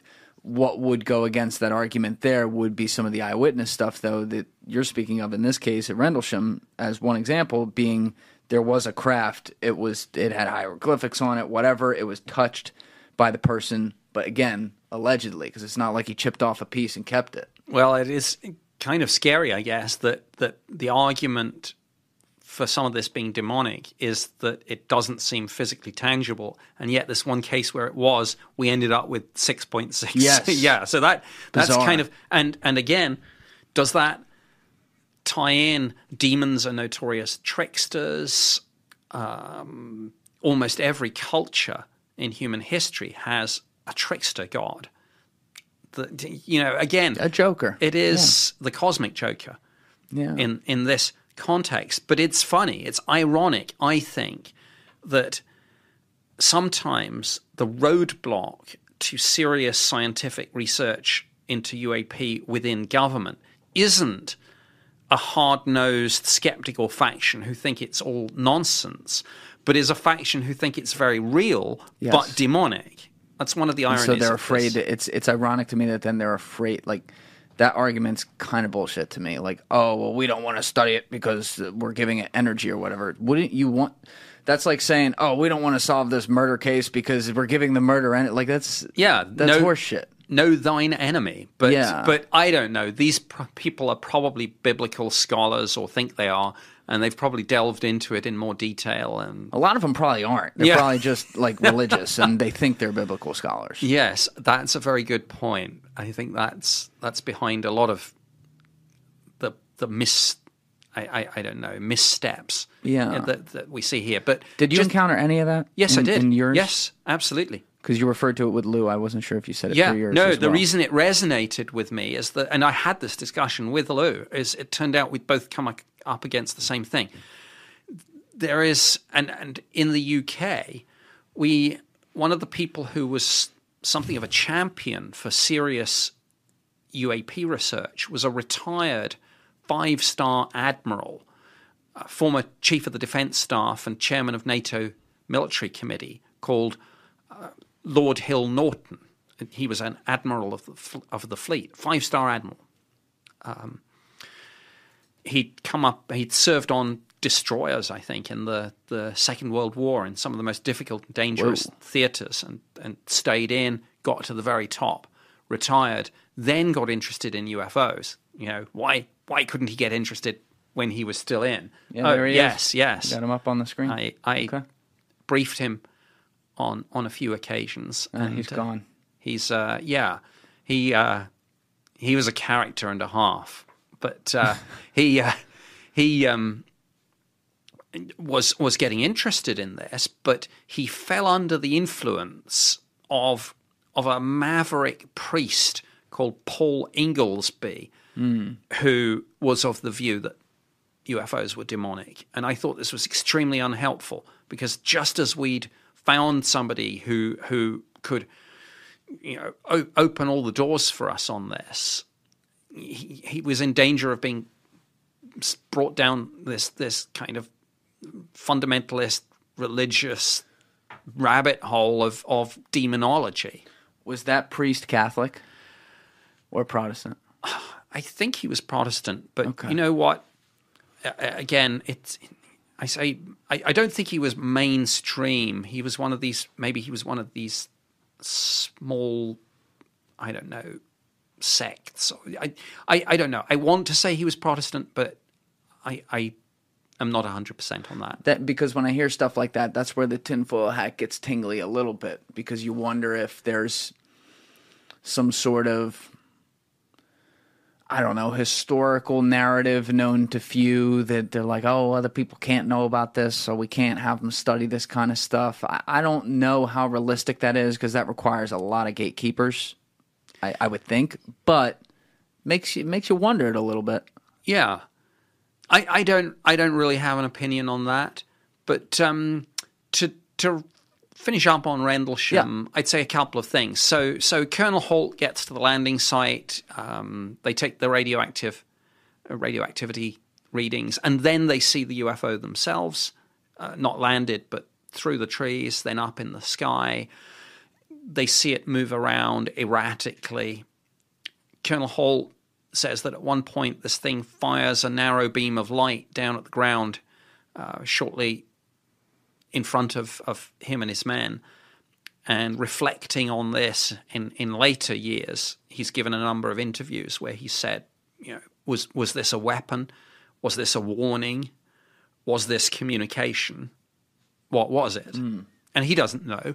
And he he chooses his words carefully on this. He has once or twice, I think, articulated the the word extraterrestrial, but generally speaking, what he has said is, I don't know what it was, but whatever it was, it was under intelligent control. What does that mean? It, it means there's a technology behind it. And he doesn't think it's ours because it seems, in terms of speed, maneuver, acceleration, capability, to, to be way beyond the cutting edge of anything that we have at the time. Okay, Same I- sort of thing David Fravor says about the Tic Tac. Oh, okay. All right. I You was know, picturing that wrong for He a says, second. well, he says, I don't know. Dave Fravor, of course, famously said, I don't know what it was, but I want to fly one. yeah. So, and he says Colonel Holt talks about this object moving around rapidly in the sky uh, as if it's performing a grid search, so going back and forward. And then the very last thing that happens is it fires narrow beams of light down, not now at him, but back at the base. And subsequently, he was told some of the light beams penetrated the WSA, the weapons storage area, and may have had some sort of effect on the ordnance. On the what? The ordnance, The ordnance. the weapons. Oh, that's a term for weapons. That's a term for weapons. I like weapons better. Yeah. Yeah. Um, of course, this story is debated publicly, and people say, well, what kind of weapons are they? And there has been speculation about that. And some people have said, well, those were nuclear weapons, weren't they? Took the words out of And- my mouth. And my response to this, by law, has to be as follows I can neither confirm nor deny the presence of nuclear weapons at those bases.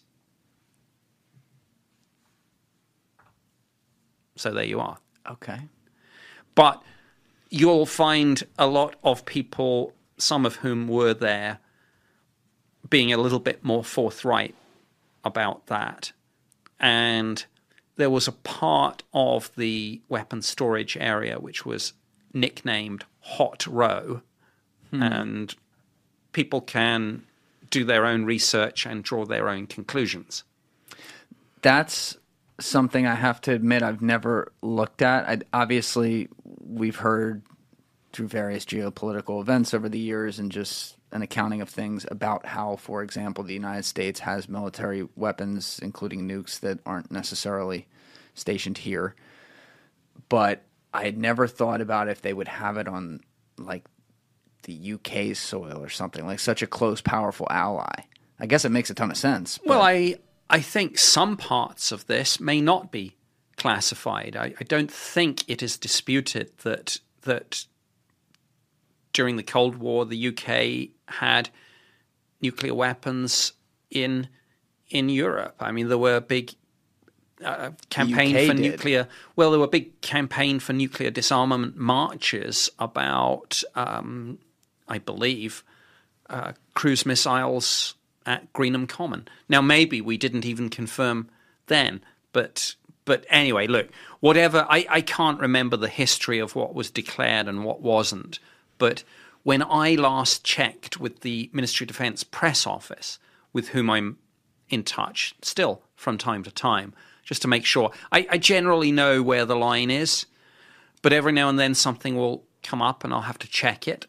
And when I last said, look, a lot of people have said, can I comment on the allegation that there were nuclear weapons at the twin bases of Bentwaters and Woodbridge and that, that the light beams some witnesses testified that they interacted, and and the press office said to me, "No, you had better stick to the NCND, n- neither confirm nor deny line in relation to that." So you know, maybe, maybe if I check today, it'll have changed, and they're like, "Oh yeah, that's now a little bit of Cold War history that that we can talk about," but that's I don't know that. So at the moment, I'm neither confirm nor deny. So that's basically the story of Rendlesham. excuse me, Rendlesham. But I do want to fast forward to something that brings it, bridges the gap between Rendlesham and what's going on in the US right now, because it's a very interesting segue, I think.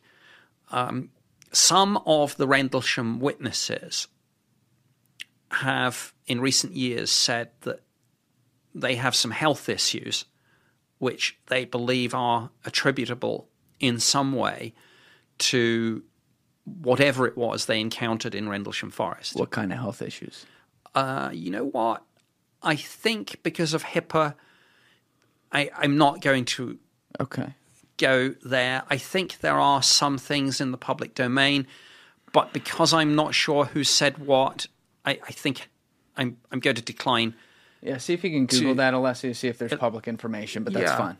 I'll, I'll take um, that. For for the moment, I'd I'd rather err on the side of caution and and not disclose people's per, personal medical dossiers, even if those people it may turn out have discussed some of this in public. But but anyway, it's it's not necessarily critical to this story. I think what's critical to to this part of the story is is the fact that some of these people had been engaging with the VA about this to to try and get their medical records, to get some sort of acknowledgement from from the military that this had happened, and to see if they couldn't get more help and support with with dealing with some of this. Mm. And rightly or wrongly, people had some of these people had convinced themselves that radioactivity at the landing site might be a part of this. So a lot of these people were interacting with the VA, and the VA were taking a very tough line on this and saying we're not we're not going to change policy or give help or you know because of a UFO story. And and these people were look, it's not really a UFO story. It's it's it is, but it's look the chain of command knows about this and it's in the files and and our senior officers or at least one of them saw and interacted with this um, you know himself. So this this was they were hitting some roadblocks, so they went to um, they went to their various congressional representatives. They got a, a lawyer involved called Pat Frascogna, who hmm. did hundreds of hours of pro bono work to to make Freedom of Information Act requests, to, to try and take this forward. One of Senator John McCain's aides, I forget her name, her first name is Cheryl. She did such a great job of working with at least one of the witnesses to try and move things forward. She was told, I think, oh, these medical records are classified. And she's like, What do you mean medical records are classified? She handled hundreds of cases. Each each senator or or congressional representative will, will have on their staff Sure. somebody does the immigration, Yes. somebody does the the you know, somebody does the the VA Yep. stuff. She did Cheryl did did the VA stuff. She knew her way through the system backwards, and she's like, "I've never seen anything like this before. People claiming this medical record is is closed. Not sure they ever did get it. Anyway, then I dropped something into the conversation, and I know one of the witnesses is is rather upset with me because he thinks I was sitting on this information and should have said something earlier. Um, maybe I did.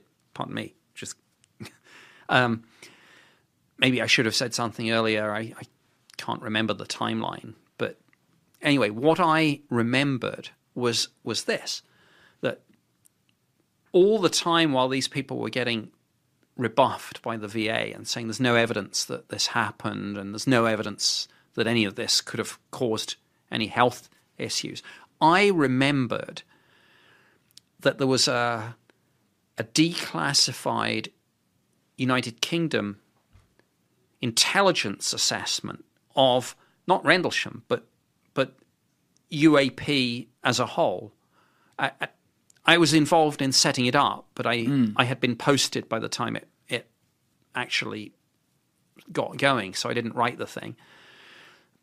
But we felt that there should be a an intelligence assessment, just as you do an intelligence assessment on, say, you know, Soviet, uh, Russian now long range bomber capability. Why don't we do an intelligence assessment of UAP? And we did.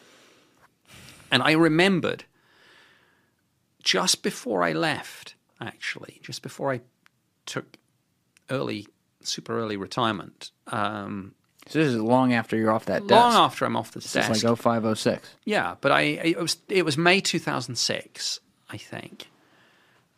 It may, you know what? It may have been May 2005, but no, I think it's Either one. 2006. Okay. We declassified. I say we. Um, I knew that it was coming, of course. Um, declassified a final, the final report of this intelligence assessment, colloquially known as Project Condign, C O N D I G N, but the full title of the study was actually Unidentified Aerial Phenomenon in the United Kingdom Air Defence Region. Bit a of lot, but I got it. Yeah. I remembered what was almost a throwaway line in the that's the one Project um, Condign. okay. the I remembered a throwaway line from buried deep and this was like 468 pages long. But I remembered one line stood out to me very clearly. And and it lodged in my brain when I first read it. I was like this will come in handy. And it did. And the line and I'm paraphrasing, of course, but it was words to the effect of the well reported uh, Bentwaters incident is a case where it might be postulated that witnesses were exposed to UAP radiation for longer than usual time periods. So I said, wait a minute. I said to Pat Frascogna, the lawyer, I said, look, this has been declassified. Whoa. If the VA is saying we don't have any evidence this happened, There it is. here's your evidence. And and this report was originally classified, I think, secret UK eyes only, so very high level, only one below top secret. And I said, look, there's there's your smoking gun. There's there's what you need. Pat, of course, was on it in an instant. And he went back to the VA and he said, Hey, look, here is, and, and you can read it on the National Archives website. So it's not, or the Ministry of Defense website, uh, or both. So there's no dispute about the provenance of this document. This is an official intelligence assessment that the British government has itself now declassified. It's hosted on their website and acknowledged as being the real thing. And here it, it, it has that phrase. Well, the, the VA settled immediately. It- it- with at least one of the witnesses. I can't say who, and I can't go into details about other cases again because of HIPAA and and data protection and things. But it's I, I'm I guess I'm I'm trying to to say how there is a physical evidence behind this. They took the radiation Right, readings, they right. I see what you're recorded them in the documents, and they then were able to to write this into the intelligence assessment and then present this to the VA. So when I when I was saying physical, I should have been clearer about that. What I meant was kind of like Michio Kaku says: next time you see one, steal a pen, steal something, get a piece of aluminum. You Yeah. know what I mean? Like allegedly, but again, governments may have this stuff and we don't know about it, but the general public doesn't have anything verifiable right now that's physical in that way. I never saw anything that I would characterize as a physical smoking gun. So I, unlike people like David Grusch, well, even David Grusch, of course, we can come on talk about this, Yeah, we will. says he hasn't seen this personally. But I, let me just make this very clear, I have never personally seen anything which I know or believe to have come from an extraterrestrial spacecraft or blink twice. Blink twice if you're lying. no, no. I look. If I now blink blink twice naturally, people will be going, "Oh, look." Um, but no, I have never seen. I've never seen a, a spaceship or a bit of one, and I've never seen an alien, live or dead. Sorry. so I really thought this guy coming in today. I'm like, I, I was saying earlier, somebody, I'm like, the guy coming in today might have been face to face with an alien before, No. and he probably won't be able to tell me. But you could be lying. Sad, I, I could could, be. be. but sadly, I'm not. And, and, and look, I would love it if I had seen that, but I haven't. I, Okay. You know, obviously, I am now. I, I suspect that if this is true, if we are being interacted with by either extraterrestrials or let's let's use the wider term to encompass other theories, whether it's time travel, demons, whatever it may be. Let's let's use the, the phrase non-human intelligences. Uh, I have never actually seen any of that. Actually, Actually, person. In person. but maybe if it were on a page that you read. No, I again nothing in. We we have, and I've written and I've received from colleagues intelligence assessments that say things like, here, "Here's a direct quote from a defence intelligence staff British DIS document. It says we could use this technology if it exists." the point is, we in the UK did not know whether or not it existed. My, if the Americans, if the US government or elements therein know this is true, I'm pretty confident, because of my security clearance and my need to know at the time, that they didn't brief it to us in the UK, that they had this on a, a, a NOFORN level. Um, you know, not not for you know, no foreign nationals, not for distribution to foreign nationals. And and I can understand that. Firstly, because the nation, if if this is true, the nation that first figures out how to, you know, use that technology That's a huge will advantage. be absolutely. But secondly, your allies may be your allies, but you know intellectually and from history that sometimes your allies are penetrated by foreign intelligence services. So everyone that you tell, you run the risk of it. You run a greater risk of it getting back. Well, I, I got an little, adversary. I got a little theory about that that you could speak to much better than I could. I would imagine because you at least operated within these worlds. But I, the more I've talked with people who are from that world, you know, come from intelligence or people who have reported on it, the more I feel like underground when we're looking at pure espionage, there are friendly encounters, but there are no friends. Yes, I think that's a very accurate perception. And and of course, the question do you spy on your allies as well as your adversaries is always a very sensitive and difficult question that, that very The few people yes. you know, well, the answer that you get from government is we don't comment on intelligence matters Right. which which of course is a complete lie. They comment on intelligence matters all the time if it's intelligence matters they want to comment on to make a particular point. But but it's a great it's a great one-liner to hide behind when you need to pull it out. Yes, absolutely. I think you guys are going to be excited about this one. But if you'd like to have a mug like this, like the one that I put on every episode, we are going to start releasing some of the greatest hits for you guys to buy.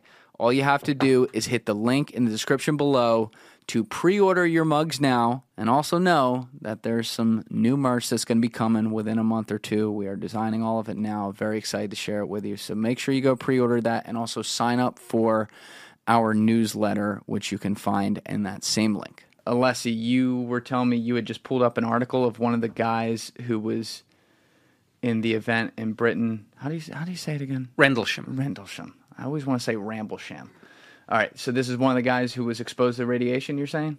Yeah, this is a guy. It says 2015. It get ma- made public here. The U.S. government they actually acknowledged the health issues from that UMP encounter in 1980, and they granted him the rights. So this is one I think you can be public about. John Burroughs. John Burroughs. Okay, got it. So that was Yes. just confirming one of them.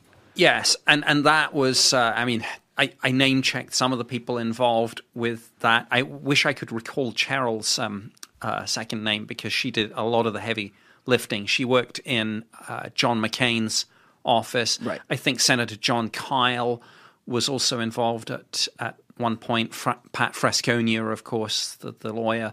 Um, a lot of lot of people did a a lot of good work to to try and help John Burroughs and some of the other witnesses. And, and you know, as far as I know, some of this is maybe still going through the system. Radioactive from a UAP is an interesting way to put it, though. Yeah, to have it like that. Because you know we do hear the term radioactive referring to nuclear weapons. And if and again you couldn't confirm nor deny but if there were nuclear weapons at the facility perhaps this is out of context because maybe there are other people who had nothing to do with the sighting who were stationed there who also have health effects that could be as a result of the nukes and not necessarily this, which could poke a hole in that. But as you said, in the declassified documents, Yeah. they seem to be clear, or they tried to make it clear it was not from nukes. it specifically uses the phrase UAP radiation. Right. I mean, UAP radiation stated in this highly classified intelligence assessment as if it is an absolute tangible thing that everyone knows about. UAP radiation. No. yeah, that's a thing. Now, let me play devil's advocate there. Perhaps even, even though this is far in the past, there's some sort of intelligence angle to try to cover up intel as to what could have been happening at those bases that they don't want foreign adversaries to know about. So they say, "Oh, it was this UAP," as opposed to, "Oh, it was the whole nuke system we got going on there." And absolutely, this this is always, to my mind, the most credible of the skeptical um, theories about a lot of this. That we are dealing with an intelligence operation, or call it maybe a counterintelligence Right. operation, to promote a certain narrative. In this case, the UAP one, to hide another narrative, the reality of what's going on. And we we have some good historical examples of this. For Yes. example, with the the uh, U two spy plane and the SR seventy one. Blackbird. Yeah. Yeah, and and we we know that on occasion commercial airline pilots would see these things, and and of course it suited the CIA and the U.S. Air Force if those stories were then written up not as oh, a surprised pilot caught a glimpse of America's latest spy plane, but a, a pilot seen a flying saucer. So there is historical precedent for the government sometimes, if if not, well, I, yeah, I'll say actively promoting a UAP narrative to hide the reality of what it was, to throw an adversary off the trail. Now, I think what we're dealing with currently in in Congress and NASA and the Office of the Director of National Intelligence and everything, I think it goes too far for that to be the explanation, or at least for it to be a definitive explanation for everything. Yeah, and that's that's where it gets interesting. I was I was on the phone with Jesse Michaels, who has I think the channel used to be known as American Alchemy, but now it's known as Jesse Michaels on YouTube. I was on the phone with him last night for a while, and he he knew David Grusch, who's for people out there who haven't followed this, is the whistleblower who came forward this year in America. He knew David Grusch, I think, for a couple years before that happened. And I was asking him about, now, again, this is one guy's opinion here, but I was asking him about the angle that possibly Grusch is completely telling the truth, but that the colonels on on the trail were kind of left there for him specifically to do that as some sort of intel operation. And one of the arguments that Jesse made that he made a lot more eloquently than I'm going to sum it up right now was that the number of the number of bases that would have to be covered for that to be the case is at a ridiculous amount. Like there's there is a there there's too much there for him to have totally been looking at fake stuff and not be not having the truthful outcome on at least something there. Yes, I can say. I mean, I don't think it's definitive because, of course, it's always possible that, yeah, this is an incredibly complex and multifaceted deception operation, and he has himself been deceived. I think it's more likely there's, there's a variant of that theory where he's a willing participant in a an intelligence operation to yes. falsely promote this narrative yes. for some reason or the other, uh, maybe to hide something else, but maybe maybe there's another reason. I mean, just to cover up the fact that it's a new spy plane seems to be going a little bit far. So maybe it's maybe, maybe it's something else. But I can't rule out the the possibility that all of this is a deception operation, possibly with Grusch himself as as a victim or one of the victims of that, but more likely, as you say, um, more likely, perhaps because of the difficulties of, of, of that and the complexities, more likely, if that's true, he's he's a deliberate part of it. And, and you know, in in any of these situations, he's obviously being being a patriot, and and so, and, and I know a, at least two people who know uh, Dave Grusch quite well. I've I've not met him, but I know at least two people with with verifiable backgrounds in all this who who know him, you know, well enough to to be on sort of friendly first name sure. terms. You know, not not now that he's out, but before that when he was in the system, and, and they say, yeah, he's absolutely the real deal. Um, did what he said he did. You know, absolutely, he was he was part of the UAP task force. Um, so now he says though that he saw evidence, and I and I don't want to misremember some things. So I don't want to go too far with this, but he talks about that 33 crash in Italy and how there were craft recovered. He also then in his testimony went into how there the US government is in possession of biological entities not of this earth. I can't remember though if he said he had phys- he claimed to have physically seen it. I don't think so. He it was just he he may have seen pictures of it though. He said that he has interviewed about 40 people in the I don't know whether they're all in the intelligence community, but you know, military intelligence. Uh, he's interviewed about 40 people, I believe, with apparently direct knowledge of some of these programs. And, and these programs seem to split into two main categories uh, a legacy program looking at crash retrievals, and a legacy program looking at reverse engineering, presumably of mm. of the materials recovered. So I don't think I don't think Dave Grusch claims to have seen any of this himself. But you know, I use an analogy th- about that, which is, might be quite helpful here. When I was working for the Ministry of Defense in headquarters building, one of the divisions was called something like D-Nuke Pol Sci, and that was Directorate of Nuclear Policy and Security. Gotcha. These were the senior people in the Ministry of Defense with responsibility for nuclear issues. I'm I never asked them, of course, but but my common sense and my knowledge of the system tells me few, if any, of those people have probably ever touched the side of a, a ballistic nuclear missile. Mm-hmm. You know, that's something the engineers do. I understand. And you know, these are the policy people. So when Dave Grusch says, "Well, I haven't, I haven't seen any of this myself," and people go, "Oh, you know," I say, "So what?"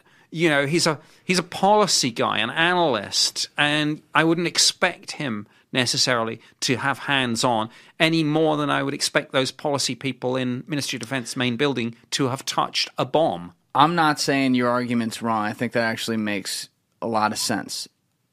The devil's advocate there is we know nukes exist. We know bombs exist. This is it's human made, right? So there might be a part like, ah, yeah, seen one, seen one nuke, seen them all. Don't have to go down there and actually touch it or whatever. But I gotta tell you, man, if I were on, in charge of an alien desk, you know, like some people in this room, I'd want to go down there and touch that fucking thing. I would too. I would too. Oh, one time I, one time I played a great joke on a colleague. I mean, this I'm I'm just doing this for color, Okay. but it illustrates that you're you're right. That of course human nature is you'd want to know. I think it was the not the next, but the next, but one job I had after the UFO job. I went into security, and um, we got talking one day about biometric security, and I said, "Oh yeah," I said one time I went to the US, and and, and I was completely making this up, but I just thought I'd have have some fun with the moment because we there'd just been a, an advertisement published. This was the early '90s. This tech was really not in the public domain, but there was a, a retinal identification security system advertised in a, a, sort of security industry trade magazine, and it was a great advert. I, I, I, I memor- remember it to this day. It said something like, "I looked deeply into her eyes, and she said." access denied and, and it was so it was all about these retinal scans which were just coming in at the time and i said to the guy oh there's nothing i said one time i said i, I went to the pentagon i said and they had the the wreckage of the Roswell crash down there. And I said, and I said they gave me the retinal scan, they gave me the palm scan, they had the thing, and you know, and I was like, all that. And, and as I was leaving, the guy says, Nick, Nick, he says, I gotta know, what does the craft look like? And and of course, I was just I was just kind of having some fun with him. But right. yeah, yeah, of course, you'd want to know. You'd want to get your hands on that craft in a way that you wouldn't say, "Hey, I want to touch a nuke." In fact, I would be definitely, "I don't want to touch a nuke," for Yeah, obvious yeah, reasons. yeah. It's like I don't want to go anywhere near them. yeah, I know they exist. I know so they're cool shielded. Yeah. uh, but you know, even so, I don't want to.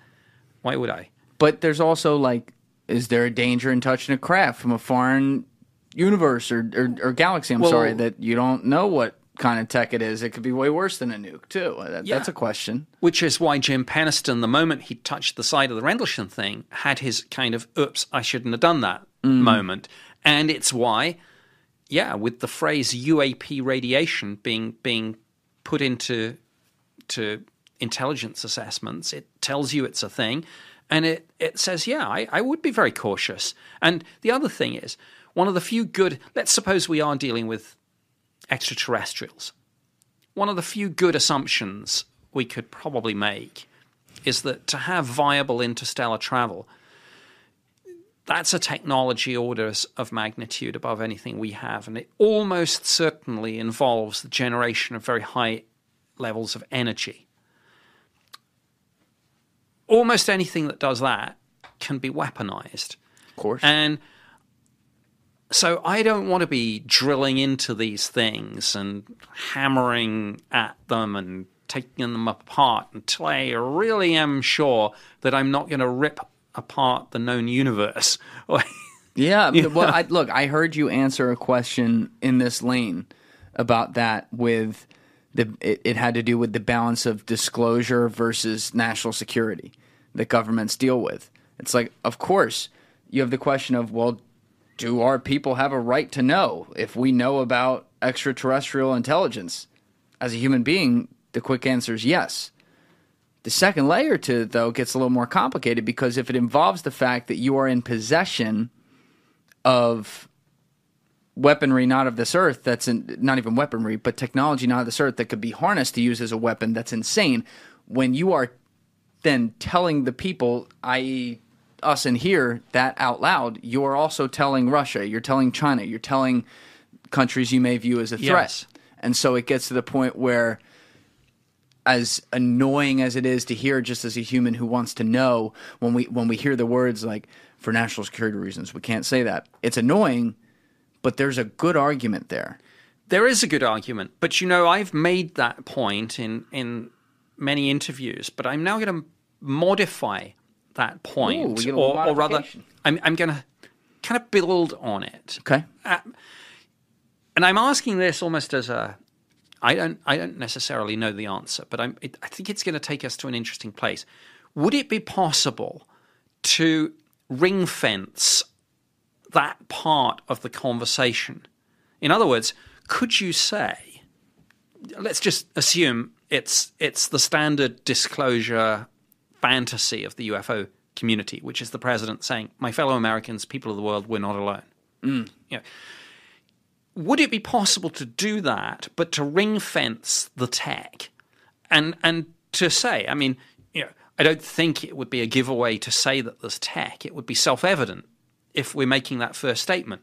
Would it be possible to ring fence it by saying, my fellow Americans, people of the world, we are not alone. We're being interacted with by an extraterrestrial civilization. Self evidently, they have technology way ahead of anything we have, but we are going to release no details whatsoever of that technology because it would be helpful to an adversary and because it could be weaponized. I think the answer from a purely almost intellectual philosophical point is yes, of course. You can always say, I'm going to disclose A, but not B, even if it's part of the story. So the question then arises is there something fundamentally either classified or dark side about A i- mm. in and of itself that stops people saying, or the president saying, my fellow Americans, people of the world, we're not alone. well there, there's a couple things here the first thing is if you are keeping A and not giving out B, but but you're acknowledging A, which then does probably acknowledge B. Okay, you don't give up details, but you you now just created a blank check. So all you need is one. You need one person who answers to some other foreign adversary government who says, "What's going to take a billion dollars? Whatever, whatever you need to give us intelligence on this." You now create a target for that because let's say you only have hundred people read into this kind of thing. You just need one. You need one guy to be like, you know what? I'll take my boat to Thailand. We're good, right? I accept that's, that, yes. that's one argument. The other argument is the I don't know what the term you'd use for this. I'm going to make one up, like the collapse of meaning, though, because let's say that they possessed intelligence that could show definitively. Let's take it a step farther. Let's say it could show definitively: a, we're not alone because we are in contact, or we are being contacted by a foreign civilization, but also b, we have therefore uncovered the fact that that civilization is responsible for basically our very short human history here on planet as we know it on the planet as we know it with earth which then could remove perhaps debunk every organized religion in the world which is where so many people get peace and meaning and beauty in life right? So we, we see religion used for bad things. That does happen obviously. But there's most people who use it are using it for good purpose to be a good person within themselves. And now suddenly you may have the quandary of holy shit it all doesn't mean anything so what's the point of all this morality or, or everything we're doing on a human to human basis? Why does it even matter? Even if I'm going to slightly disagree with you on this one, even if more people individually use religion for good purposes, I I wonder whether the net effect of religion, because of wars started in its name mm-hmm. and hatreds that spring from it, I wonder if the net effect of religion over all of human history isn't negative? I don't know. That would be a great maybe question. that's more for yeah, that's for smarter people than me. But no, it's it's a great know- question. I'm going to push back again because that's a great point. I'm talking about in the immediate future. So Okay. it's announced. right. There's what? There's a human being shock reaction. There's no the logic goes out the window. Is that it, it, does does a long enough time go by where that is the reaction that we don't even get to the point where people can settle in and be like, you know, maybe this isn't the worst thing ever. Yeah. You see what I'm saying? Yeah. And, well, let, we talked about David Grusch. Of course, he didn't invent, but he probably used it f- for the first time in relation to this specific subject, the phrase ontological shock. I think he, he brought to the table. There could be that. I, you know, I think you can, I think in one sense it's unknowable. You, you wouldn't know until the rubber hits the road which way it would go. Some people and and it would depend what truth was revealed. But uh, here here are just just almost bullet pointing a few things. It is possible that if you disclose an extraterrestrial reality that there will be a groundswell of people who who say i i now view myself not so much as American or Russian or Christian or Muslim, but a citizen of planet Earth. So hmm. maybe it will will we'll see that we there's more that binds us together than sets us apart. On the other hand, ontological shock. What if part of the story is they made us? And I, I have used before, so you're not getting exclusive here, but I've used the phrase, what if there's a secret too terrible to be told about this? That it's not that there are extraterrestrials or a non human intelligence. That is not classified, but it's so inextricably linked to the agenda or the answer to what this is that even the disclosure that we're not alone becomes impossible to make because of the baggage, because of what else is part of the story. And part of that story, maybe they made us. Or you know, either literally physically or in a simulation if you blend Yes. this with simulation what theory. you're. But what if it's um, we are being farmed? Farmed. Farmed. What if what if the answer is that the government knows that every single individual on planet Earth, every single day, is taken and something is is taken from them, and most people don't remember it, and just a handful of people do, but we kind of through a deception operation, we call them the crazy alien abduction people. But actually, it happens to every single person on planet Earth because on a farm, every single cow gets milked. And so, so yeah. Uh, what if Gets there's what if there's a dark side? What if we and and when when the farmer moves the cattle between the fields, he doesn't consult the cows. You know, so, what if that's the situation? This is why I use the phrase Is there a secret too terrible to be told? Is there a dark side to this that, that you can't say we're not alone without getting to somehow? it gets weird. It gets really weird because it gets past that point of what we know consciousness to be or what we think it is and why we exist in the first place and what this is. Like forget religion for a second. We're getting to the core of not even where it began, just where we began here. It's it is a Yeah. This is a str- this keeps me up at night sometimes. Let me be real- on this. Well, let me be really controversial for a moment. And, and I think I. What are I- we talking? Like David Icke controversial? I, I tweeted, I'm mixing two subjects that perhaps shouldn't be mixed, but I mix them for a reason. Okay. People say, we're ready for disclosure. You know, bring it on. But we've just discussed, just in bullet point form, a couple of things. I mean, earlier we talked about demons. And we talked about simulation theory, and we talked about what if we're being farmed, or what if they made us, things that would bring us to that ontological shock.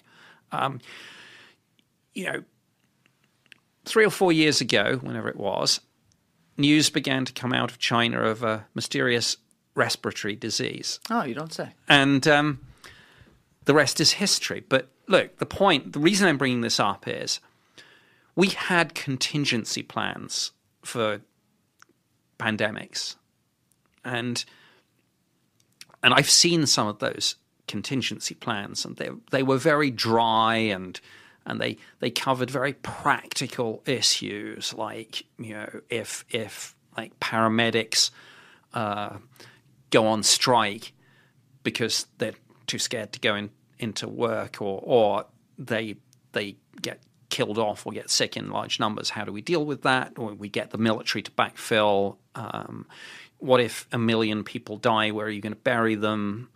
Air Force bases. Um, do we have a million body bags? Yes, we do. You know, all, all th- th- those were the global contingency plans for from pandemic. Those sorts of issues. Nobody predicted that. Firstly, there would be a huge sort of politicization of COVID, and that we would get into a situation where mandates on, on vaccines and lockdowns and masks would would set family member against family member. Nobody predicted that? Streak, scre- no, I don't think they did. Not in the plans that I read. Nobody considered that there would be screaming hysteria about someone wearing a mask below the nose or above the nose that would lead to assaults and people being thrown off aircraft and and you know wherever you stand on that issue here look Yeah, here's yeah, my yeah. point my point is all the people who say we're completely ready for disclosure firstly they don't know what that disclosure involves because it's not just a it's B and C where Yes. B and C might be some of those things that we've talked about and you might not even know what D is. and you exactly. And my point again is linked to that. If we had contingency plans for global pandemic, and we had most of us, not least because we've seen some of the movies and documentaries, intellectually thought about it, and yet the world went mad. What would happen with this subject? So, my question, and I don't pretend to have the answer, but my question is are we really as ready as we think? And my kind of answer is I'm not sure we are because I don't know what's behind the curtain, but I could conceive that there would be things by the, behind the curtain that would be profoundly disturbing at a visceral level to people that would bring us to panic in the streets, ontological shock, and societal collapse. One of my first podcasts I did back at the beginning of this thing was with my friend Alex Horowitz, who at the time was the chief of staff at a company called Eight Sleep, which is unbelievable. They still I still have the affiliate link to this day. They were my first sponsor, but it's it's basically like the science way to sleep. It's got they got covers, they got they got a mattress, whatever you want, and it uses it uses different temperature liquid to study all the different variables in your body and get you the perfect REM sleep. So really smart guy who's one of the early employees there. And we had a wild rambling conversation that actually turned into two episodes. I think it was I think it was number 17 and 18. And one of the things he said in number 17 being someone who's very very ingrained in Silicon Valley and and the tech world and how these products work and the people who are behind them.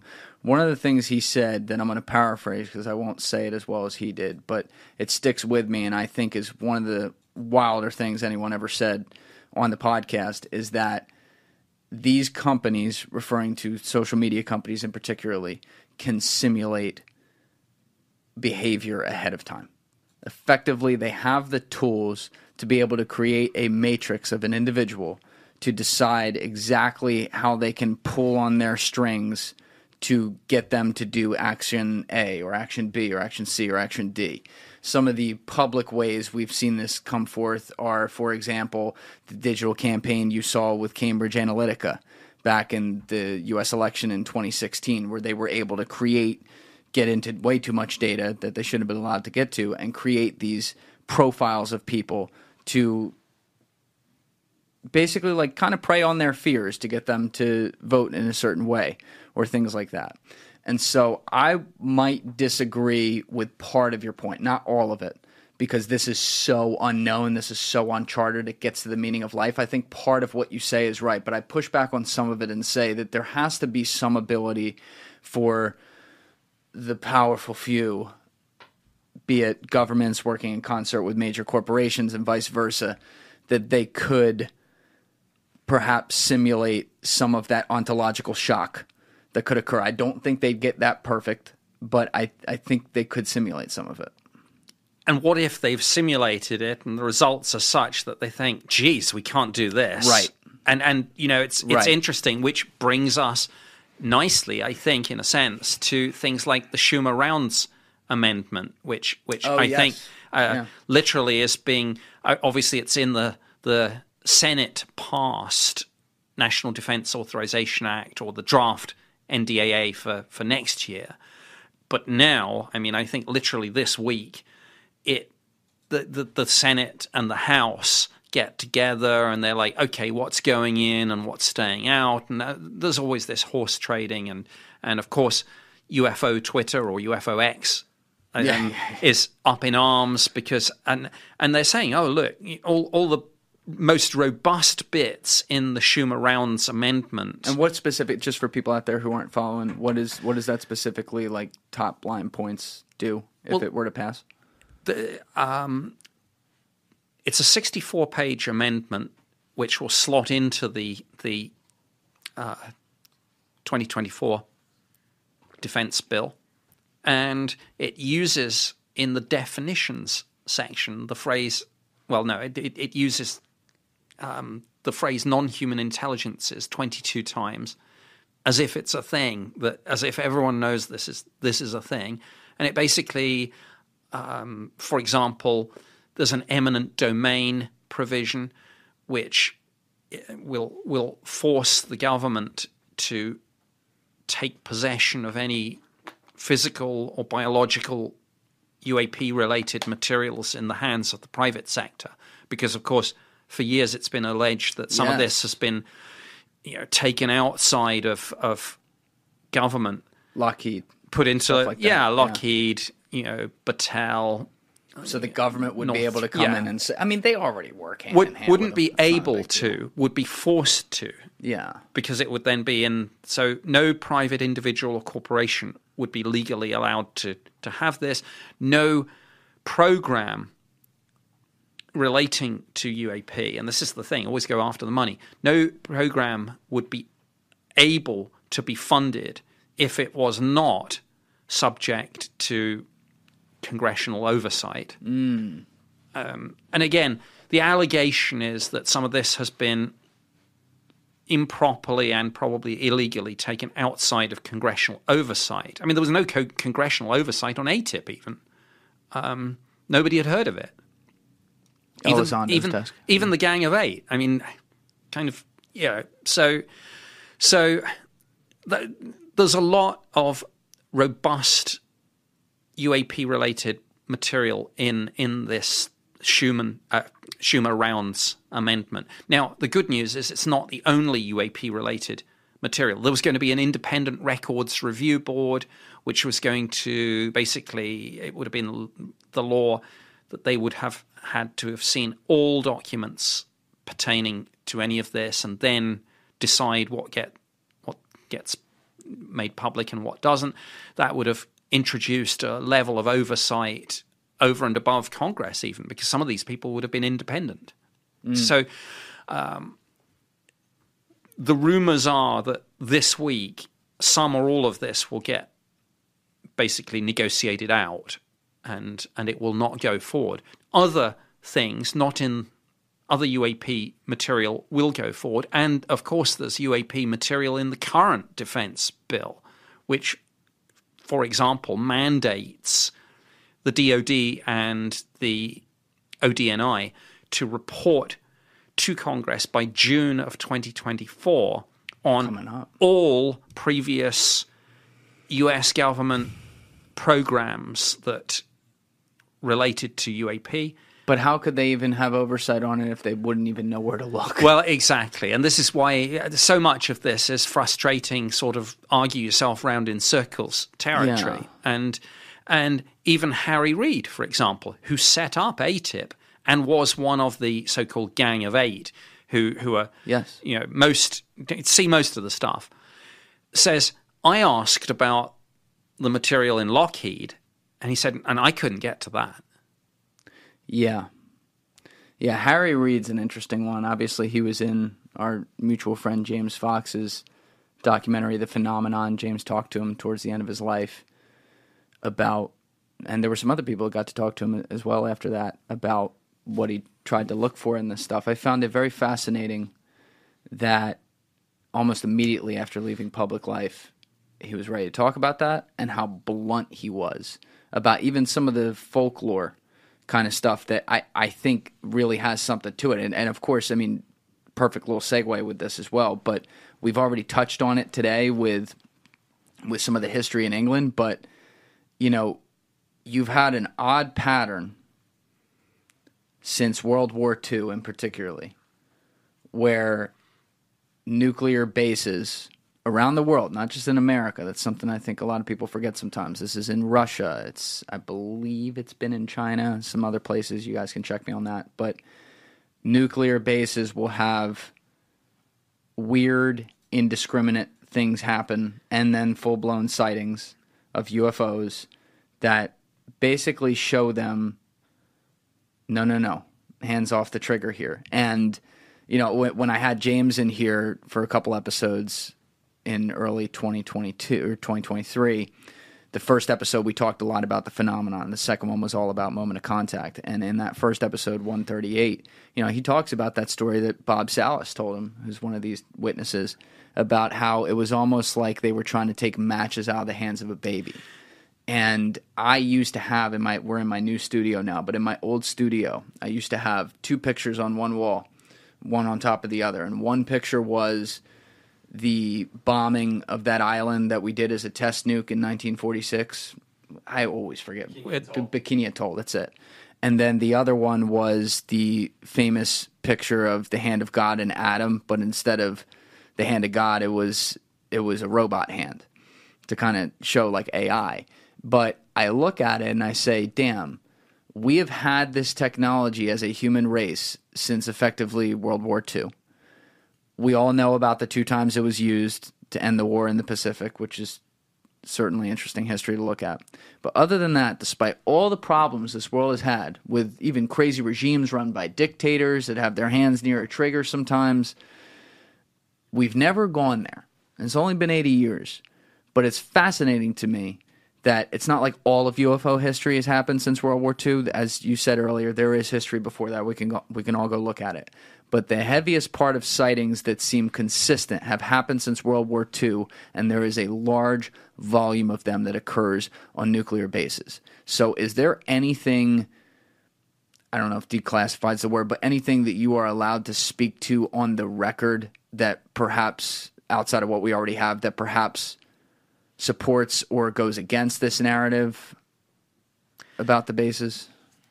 It's it's an interesting one, and I, I mean I think you've you've unpacked it very well, and I, I'm probably maybe going to duplicate a couple of things you said, but put my own kind of take on it. There is, and, and I know people like Robert Salas, and and I'm, I'm certainly aware of all these cases like Malmstrom, Minot, um, the Ukraine one actually from from 1982 is is the really interesting one because Can you talk about that one? Not in a huge amount of detail because I can't recollect it, but but unlike cases where it's alleged that nuclear weapons were shut down, this 1982 case is one where it's claimed that nuclear weapons after UFO activity near the base were put into their pre-launch sequence.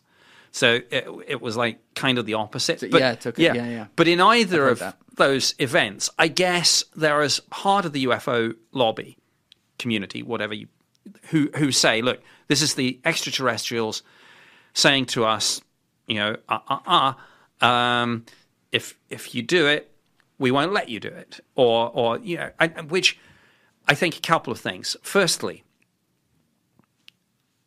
let me give the, the very dry government argument on this. We don't really know whether UFOs and nukes is a thing because in the preliminary assessment of UAP that was published on June 25th, 2021, the ODNI said words to the effect of in relation to um, anecdotal evidence about UAP activity near nuclear facilities, we don't know if this is you know, a genuine thing or whether it's collection bias. In other words, they were saying nuclear facilities, whether they're power stations, missile silos, you know, are by their nature more proportionally much more heavily surveilled. Mm. Therefore, are we seeing a collection bias where, where these incidents are showing up and getting noted just because we've got eyes on that mm. all the time? That the good news is that's one of the things in the 2023 defense bill that Congress has told DoD and the ODNI to go find out. Is it is this a real thing? Are new is there a UFO nuke collect, connection or is it just collection bias? Right. So that's the first thing. Secondly, is I think there's a danger of a bit of new ageism creeping in here, which I think is kind of unhelpful because there's part of the new the the UFO community at the New Age wing that are all kind of oh the space brothers and the space sisters they'll they'll stop us if if we ever do press the button they'll step in mm-hmm. and they've shown us that they can deactivate our nukes and I think that's a a bad attitude to have I mean, maybe it doesn't matter if people think it, but it would. If anyone ever thinks, anyone in political military leadership positions ever think, doesn't matter if we ever press the button, because even if we did, the aliens will come and save us. Mm. I mean, it's it's that extremely unhelpful. You've got a safety net when really our mindset should be there is no safety net. Once you press that button, Agreed. that's it. You're dead your family is dead. Agreed. You know, so mutually assured destruction only works because if you think if you press the button, you yourself and your family and your friends will will be on the receiving end of the other side. Because right. so that's why it works. And I think this idea that the space brothers and sisters are going to come and you know stop us uh, is I I would say unhelpful. I, I would say I agree with that. We should naive not rely on that. Yes, as well. Yes. I mean, you know, of course, you'd love it to be true, but but there's no evidence that it is, and Hiroshima and Nagasaki suggest that it isn't. Again, though, a lot I, of these, I'd have to go look at the timeline. Perhaps there was there was one before I'm not remembering, but these occur. I, I believe it could, the first one that's been reported. I don't think was before 1947 which is ironic to me because that would mean it was after we actually showed, oh, we're going to use this stuff. And we've never used it since. There's been nuclear tests out in, you know, discrete places. There, we know Russia's done a ton of those. The U.S. does a ton of them. I think China's done some. But there hasn't, it has not been used as a weapon in war at any point. That you know, but I'm I'm with you though. It's, you don't want to rely on it's that. it's very difficult because you know uh, you could say, well, Trinity was was what was it May forty five whenever it was I don't know.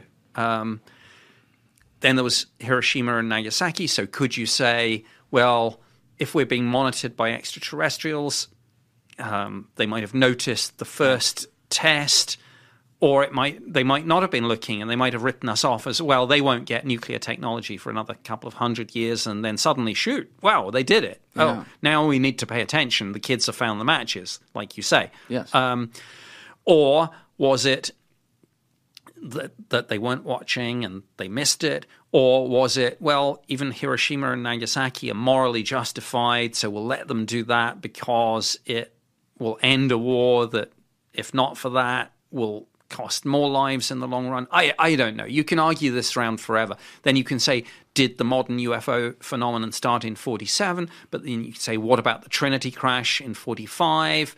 Uh, what about the 33 crash that David Grusch talks yes. about, the, the yes. Italy one? And what about all the UFO sightings going back, arguably, if, if you subscribe to ancient astronaut theory to oh, the dawn yeah, of time. For, yeah, forever. So, yeah. so I, I, I don't know. You can back and forth with this forever.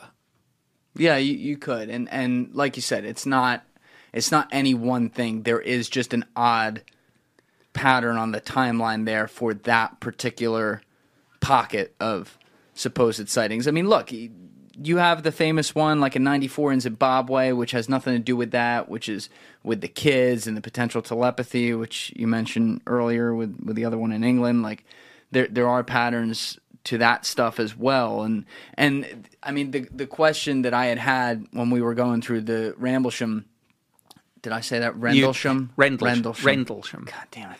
we were going through Rendell. I keep getting every time I go to say it, I get afraid to say it because I'm like I'm going to mess it up. We were going through the Rendlesham thing, and, and we were talking about the the code that was decrypted as potentially like from year 8100 and getting to the concept of future humans. This is where it gets really weird. I put a pin in that back then, but I'll come back to it now because you start to get into the multiverse theory of like the rivers of time. So I had in Brian Keating recently, who's a physicist who actually for a lot of his adult life was at the South Pole measuring what they thought was going to be not only like a Nobel Nobel Prize winning discovery, but also something that this light that was going to basically say, I'm going to put it in layman's terms or the best I can, is basically going to prove that the universe is inflationary. And if they had proven that, the the the wild conclusion that would have to come of that, according to him, is that there has to be a multiverse. The universe cannot be inflationary without a multiverse. Now, it turns out the light that they thought that they were uh, watching over these years turned out to be universal dust. So it, it didn't work. But he still has in the back of his mind, like, I, I think we might be able to prove the universe is inflationary. What I get wrong so much when I think about this stuff, though, and I know a lot of us who think about it do get it wrong, is that when we think of time travel per se and what that could be, or moving across dimensions in a multiverse uh, way, to use Michio Kaku's example, for example, if you went back in time and stopped Lincoln from being assassinated, you would not be changing the reality of the of the part of the multiverse that you are coming from. You would be creating an entirely different river off of that that creates a separate universe where you where Lincoln was not killed. So it becomes a infinite type thing. Yeah. So if we have to go back to this, if these instances are in fact future humans, the fact that we're citing it or potentially citing it and seeing it means that the multiverse they're coming from is not the one that's going to exist that we know in this one because we're changed by the impetus or the the event that they put in our timeline. Yes.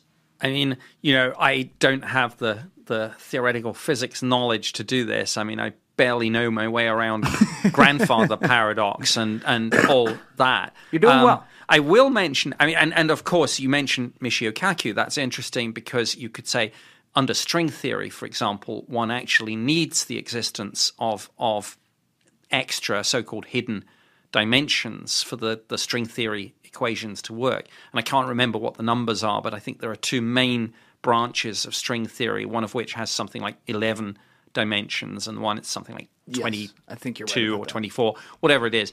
And Michio Kaku and others are, are using the Large Hadron Collider particle accelerator to look for evidential kind of fingerprints of these so-called Yes. hidden dimensions. But then the question of of multiple, uh, infinite, I guess, parallel universes um, is a sort of related but arguably separate idea to the idea of different dimensions, because you could have one one universe that has not just the four dimensions that we experience, but eleven or 24 or whatever it is, but that could still be the only universe.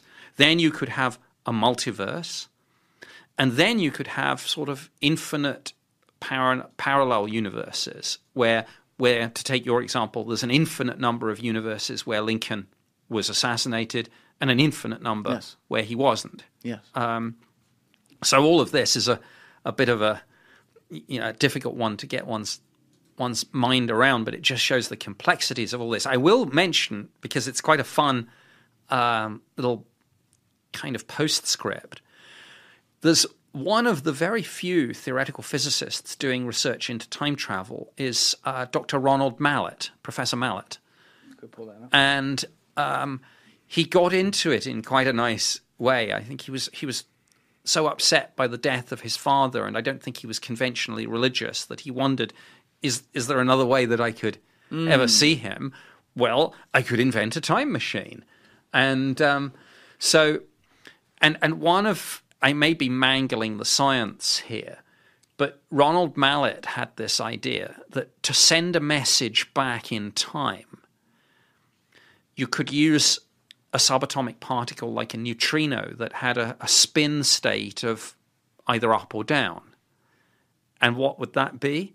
It would be a binary message that you could send back through time. And of course, Jim Penniston knew nothing of, of any of this, and I, I, I think it, you know, so I, I don't know, but it, it is interesting that one of the few theoretical physicists who thought, whose thought and is doing work on time travel says the way you would send a message back through time would be using binary.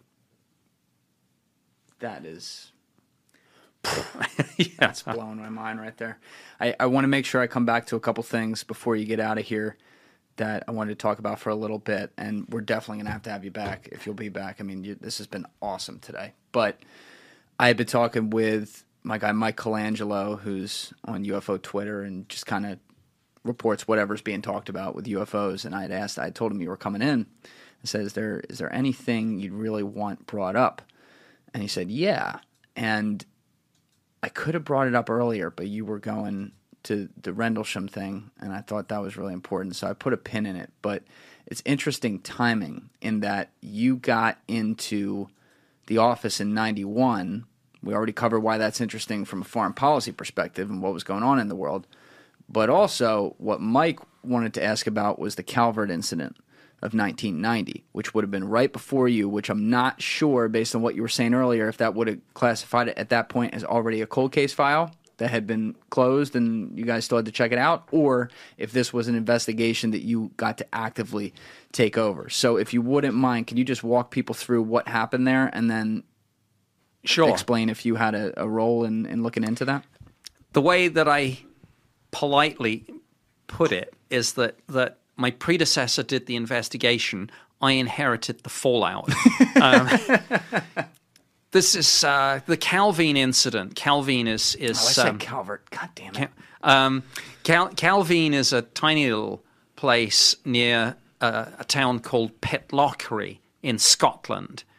And in August 1990, uh, two guys were out in the countryside when they witnessed a large diamond shaped craft that was apparently being either buzzed or escorted by military jets.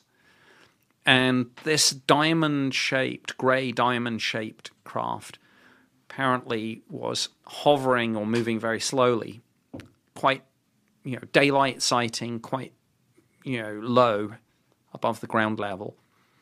And apparently it then, uh, after the aircraft circling it a couple of times, it, it just went up vertically at incredible speed. Similar, similar to Rendlesham. Yes. What's unusual about this is that they took six photographs of it. And to cut a long, complicated story very short, uh, they then contacted a local newspaper, said, We've had the most amazing sighting and we've got daylight photos, clear as a bell. The newspaper then reached out to the Ministry of Defense for a comment, and the Ministry of Defense said, We can't comment until we see the photos. Um, but if you want us to give a proper comment and do a proper analysis, you'll need to send us the photos and the negatives. Big mistake. Um, for whatever reason, the newspaper complied. We got that material. Uh, we we did various investigations at various different times, and um, the assessment was this is not a hoax. It's a real solid object. It's about I can't remember exactly 75, 75 feet in diameter, perhaps. No, no obvious uh, kind of like the Tic Tac, but a different shape. But but my point is, no obvious kind of wings, tail, fuselage, engines, flaps, ailerons, anything. You know, none none of the usual stuff. Um, we don't know what it is. We don't know how it flies. Does seem to be real. Uh, we when I on that first day that I went into that office, the newspaper, by the way, never got the photos or negatives back. And of course for, they didn't. For for whatever reason, maybe embarrassment, um, never ran a story on it either. Never even ran a story saying we had. Uh-oh. And in one sense, you can understand it. You wouldn't want the story to be we had the best UFO photo ever in the history of the world, and we got tricked into giving it up to the Ministry of Defense. Yeah, but not a good look. But maybe there was a mixture of carrot and stick there, and and you know there are ways on on certain national security stories where where it's a voluntary code, but there is a code and if editors are persuaded that it's a good case, you, you wouldn't run a story how to build a, a nuke in, in your basement. Right. Um, here's how you do it. So, you know, there are ways of killing stories if, if there are genuine national security concerns. And by the way, this was this sighting took place, which is an interesting coincidence, or maybe not. I think literally one or two days after Saddam Hussein went across the border into Kuwait. So it, that's the geopolitical backdrop to this. I can't remember whether, whether the date was like the what August second, nineteen ninety. Was it second or third, whatever it was? Um, maybe Calvine was the fourth or fifth. Um, all, all this is kind of from memory, but anyway, I had on my office wall a poster-sized, full-color blow up of the best of the six pictures. And I, I, was there in that office for three years. It was up there for most of the time. Right? How to, big? How big are we talking? Um, so big size. by so yeah. big. Okay. And uh, you know, it, it, was on the wall. One time, I, I, went on leave. I came back from leave, and the picture was missing. And I'm like, "What? what hey, where's our where's our poster?" And somebody said, oh, the, the head of division took it. Ooh. And I'm like, boss, what's going on? And he's like, well, I don't believe in aliens, so it can't be aliens. Therefore, I mean, this, I'm paraphrasing, it can only be some sort of secret prototype aircraft, in which case, whether it's ours or an ally's or an adversary's, but in any of those scenarios, it shouldn't be on the office wall. So he locked it in his safe along with the other TS documents. I feel like I feel like that newspaper wasn't necessarily tricked into giving up those negatives. I feel like they were maybe pressured to do that. Uh, that could be the case, yeah. but but however it was done, and and there are a number of perfectly legal ways it could be done, um, but neither the newspaper never ran a story, and the witnesses have never come forward one time I went to an intelligence briefing, and of course, we didn't need people to tell us about this photo. We had it on our own wall. But the briefer pulled out one of the photos and he said, See this picture here, he said. He said, We, you know, intelligence community imagery analysts have looked at this. They've deployed the full resources and capabilities of their trade onto this. He said, and he started gesticulating. he said, he said, we know it's not American. He said, and it's not Russian. He said, so that only leaves. And he went like that. And we looked at his finger. We looked at the ceiling. We looked down. We looked at each other, me and my boss. And it's like, okay, and that was the end of the briefing. And he could say they knew it wasn't the U.S. and they knew it wasn't Russia. That's, but what if they don't even know about the programs that would run it? Well, you know, you can, yeah.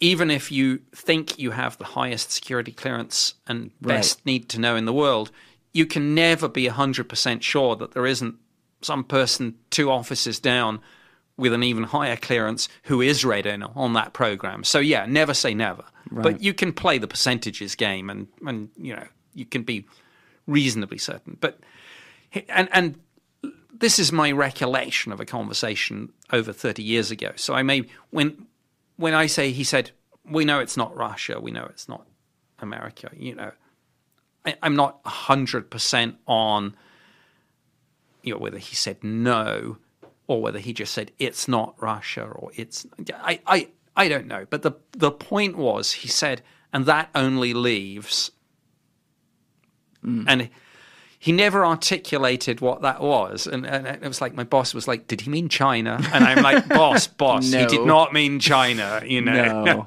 so, and and the postscript to this story, of course, is is that um, James Fox, for example, talks about how how recently um, uh, a, a retired Royal Air Force press officer, public affairs officer called Craig Lindsay, came forward and and has apparently in his possession, which a number of, of UFO researchers in the UK have published, supposedly one of the original pictures that he kept. Now, for years, I, a few years ago, I was involved in a TV documentary on this, and because this poster was on my wall for years, it was indelibly imprinted onto my memory. So, through a combination of that and some a poor black and white photocopy in one of the declassified files, we did a recreation. We did a CGI recreation of this. But now, about a year or so ago, Craig Lindsay came forward and said, Hey, I, I was involved in this. And I know Craig. You know, I met him once. He came he came to our office and and and so he is who he says he is. And he has come forward and said, Look, I've got one of the original pictures, so we don't need a CGI recreation anymore. Here's the real thing. And this is where we, we have another NCND moment coming up. The, the Ministry of Defence has not commented on the provenance of the Craig Lindsay photo. Neither confirmed nor denied. So I'm not going to comment on that either. but you had that thing But sitting. For, I had that sitting for the best part of three years on my office wall, and it was pretty darned impressive. So, so when when uh, when when you got told, "Hey, ask Nick this," that's that was a good question for sure. And I know James Fox is going to do a deep dive into that in his next film. right, and the well, the one after this one he's making, which you're going to be in this. No, I think this is the same one.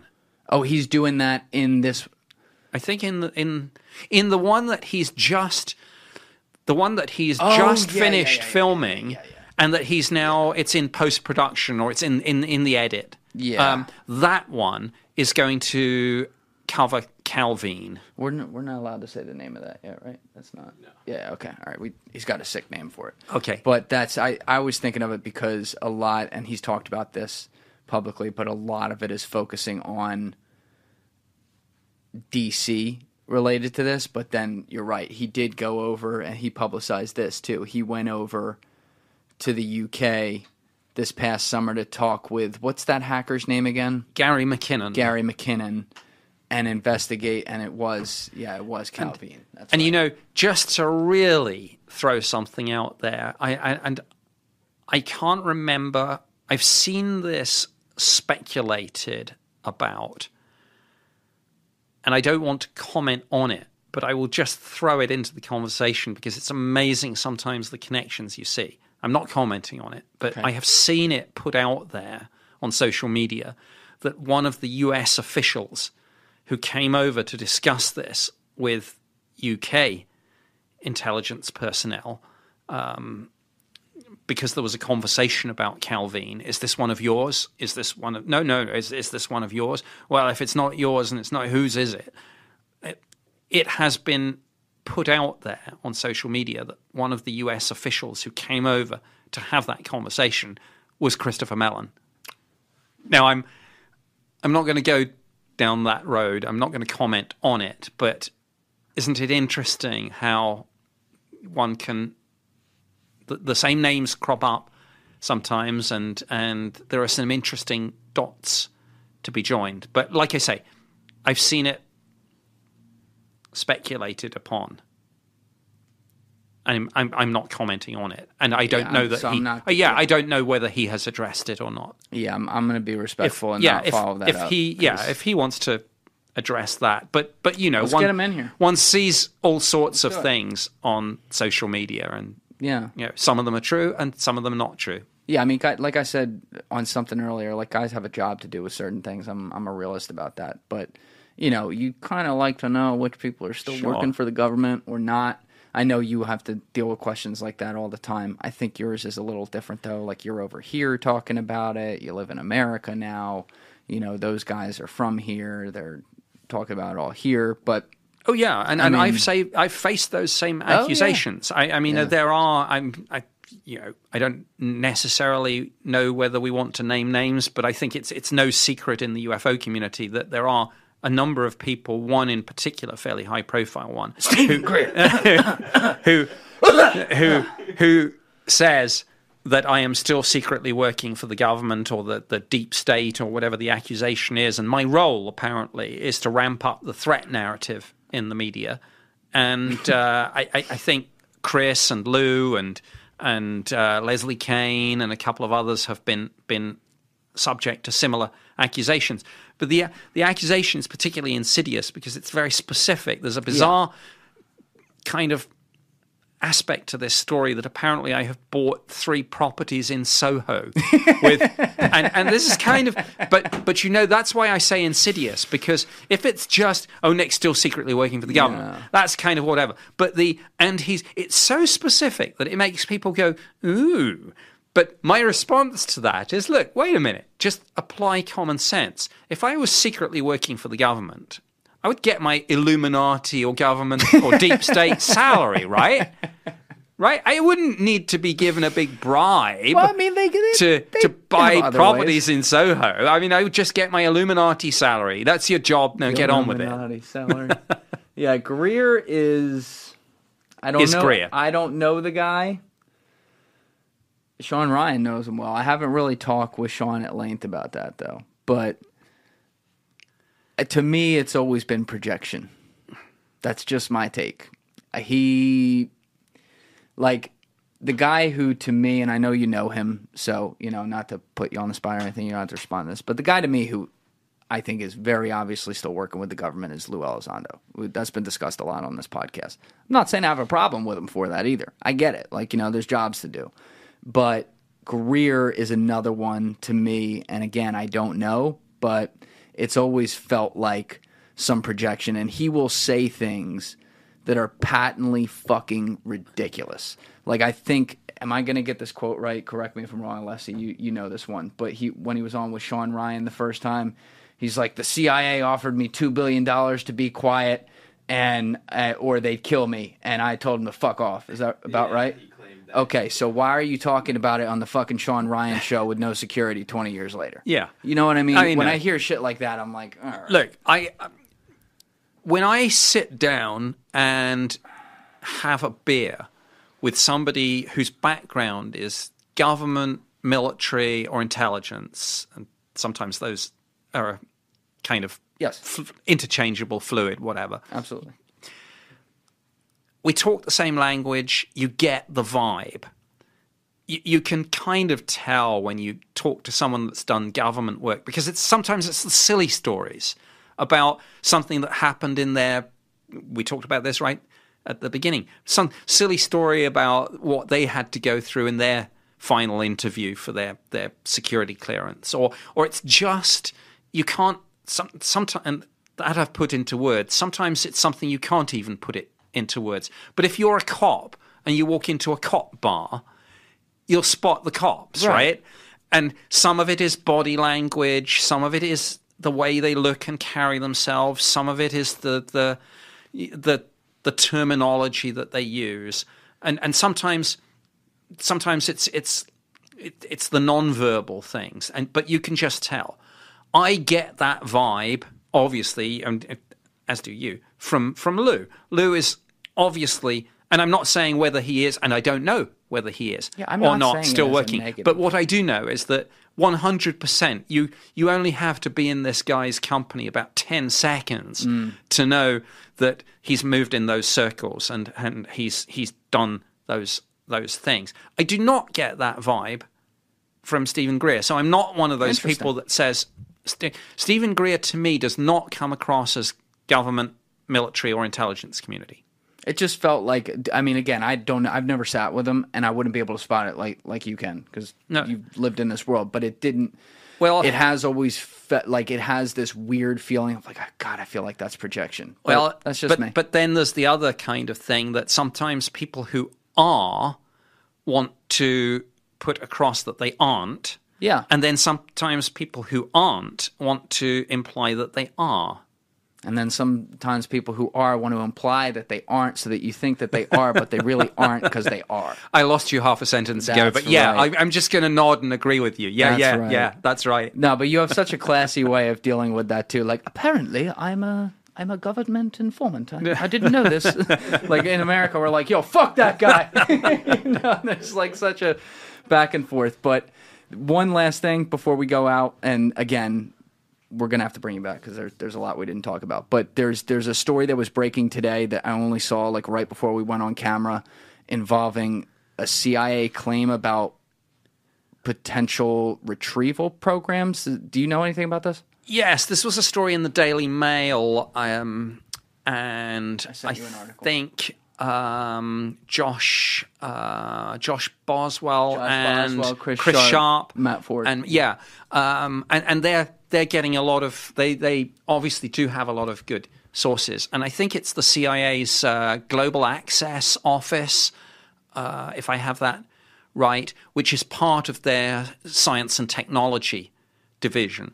And it's alleged that uh, sources have apparently told the, the Daily Mail reporters that this CIA office has been involved in nine or at least nine crash retrievals, including two where the objects are intact or, or almost completely intact, which which raises the question: Were these? And I've seen all sorts of things put out there that some of these things are apparently almost like gifts.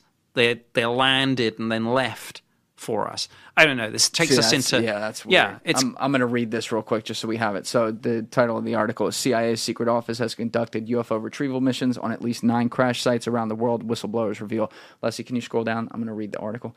A secretive CIA office. Scroll up a little bit. CIA office has been conducting the retrieval of crash UFOs around the world for decades, multiple sources told Daily Mail. One source said that at least nine apparent, quote, non human craft, unquote, have been recovered by the U.S. government, some wrecked from a crash, and two completely intact.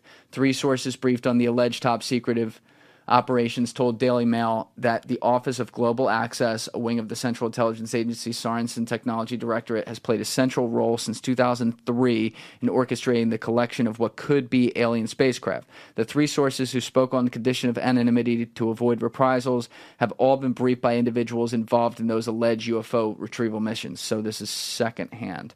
Though the shocking claims sound like they come from a science fiction novel, they are part of a growing body of evidence suggesting the U.S. government could indeed be hiding advanced vehicles that were not made by humans. Well, you know, there's an old saying in the intelligence analyst community. Fool me once, can't get fooled again. Well, not that one. the saying is interesting if true. Hmm. And that's where we are with this. And and you know that brings us it's a, it's a nice place to actually end up on because it brings us to where we are with so much of this. With whether it's it's this story, whether it's the David Grusch story, whether it's the other uh, whether it's Karl Nell, whether it's some of the other whistleblowers who have apparently come forward, but whose stories and names we don't yet know, but will shortly. I, I understand some of them. Um, a lot of different people are investigating all this right now. And this is good news, but it's also bad news. Good news is that a lot of people have their finger in the pie. The bad news is a lot of people have their finger in the pie because it gets very confusing. So we have, for example, and you know, people like Lou and, and Dave Grusch have made complaints. I think one to the um, DoD Inspector General, one to the intelligence community Inspector General. Lou's complaint may now be closed. Dave's, I think, is still open, but there is confusion about whether the DoD IG and the ICIG are or are not actively investigating Grusch's claims and some of these other claims. Mm. And then, of course, we've got AARO, who some people make out to be the, the bad guys here. I guess that the Pentagon's All Domain Anomaly Resolution Office, currently directed by Sean Kirkpatrick, but he's he's stepping down next month. Timothy Phillips, his deputy, takes over. It's not clear whether he's going to get the job permanently or whether there's going to be a new director put in probably mm. early 2024. I don't know how that will play, and I don't know whether this was a planned move or a, you know, there are a lot of rumors sure. flying around. Anyway, point is that that so DoD, IG, and and ICIG may or may not be looking at some of this. AARO are looking at some of this. There's dispute over whether David Grusch has or has not been invited to come in and and all that. But then there's Congress, and this is where it gets really confusing because it's both in the Senate and the House, and in each part, it's the uh, armed forces committees, the intelligence committees, the oversight committees, maybe in some cases even the appropriations committees. So there are lots of different people, some of whom may have sufficient security clearance to, to be briefed on some of this, others of whom may not. And, it's all a bit of a mess. So there's a lot yeah, in play right. right now. And I don't know how whether some of this is going to get resolved over the next few weeks and months, or more likely, whether more information will drop, more whistleblowers, and it's just going to confuse things even further. So, interesting times. Very interesting times. I, as things do develop, we got to have you back in. You live right here. So, we got no excuses not to bring you in. This was absolutely awesome. I really appreciate you coming in on shorter notice as well, but we'll do it again. Thank you. All right. Everybody else, you know what it is. Give it a thought. Get back to me. Peace. Thank you for watching this episode, guys. If you haven't already, please smash that subscribe button and hit that like button on the video. It is a huge, huge help to getting our videos into the algorithm on YouTube. So thank you to everyone who does that. And also, if you don't already follow me on Instagram, you can get me at Julian Dorey Podcast for daily exclusive clips that we put out from the show, or on my personal page at Julian D. Dorey. The links are in the description below. See you guys for the next one.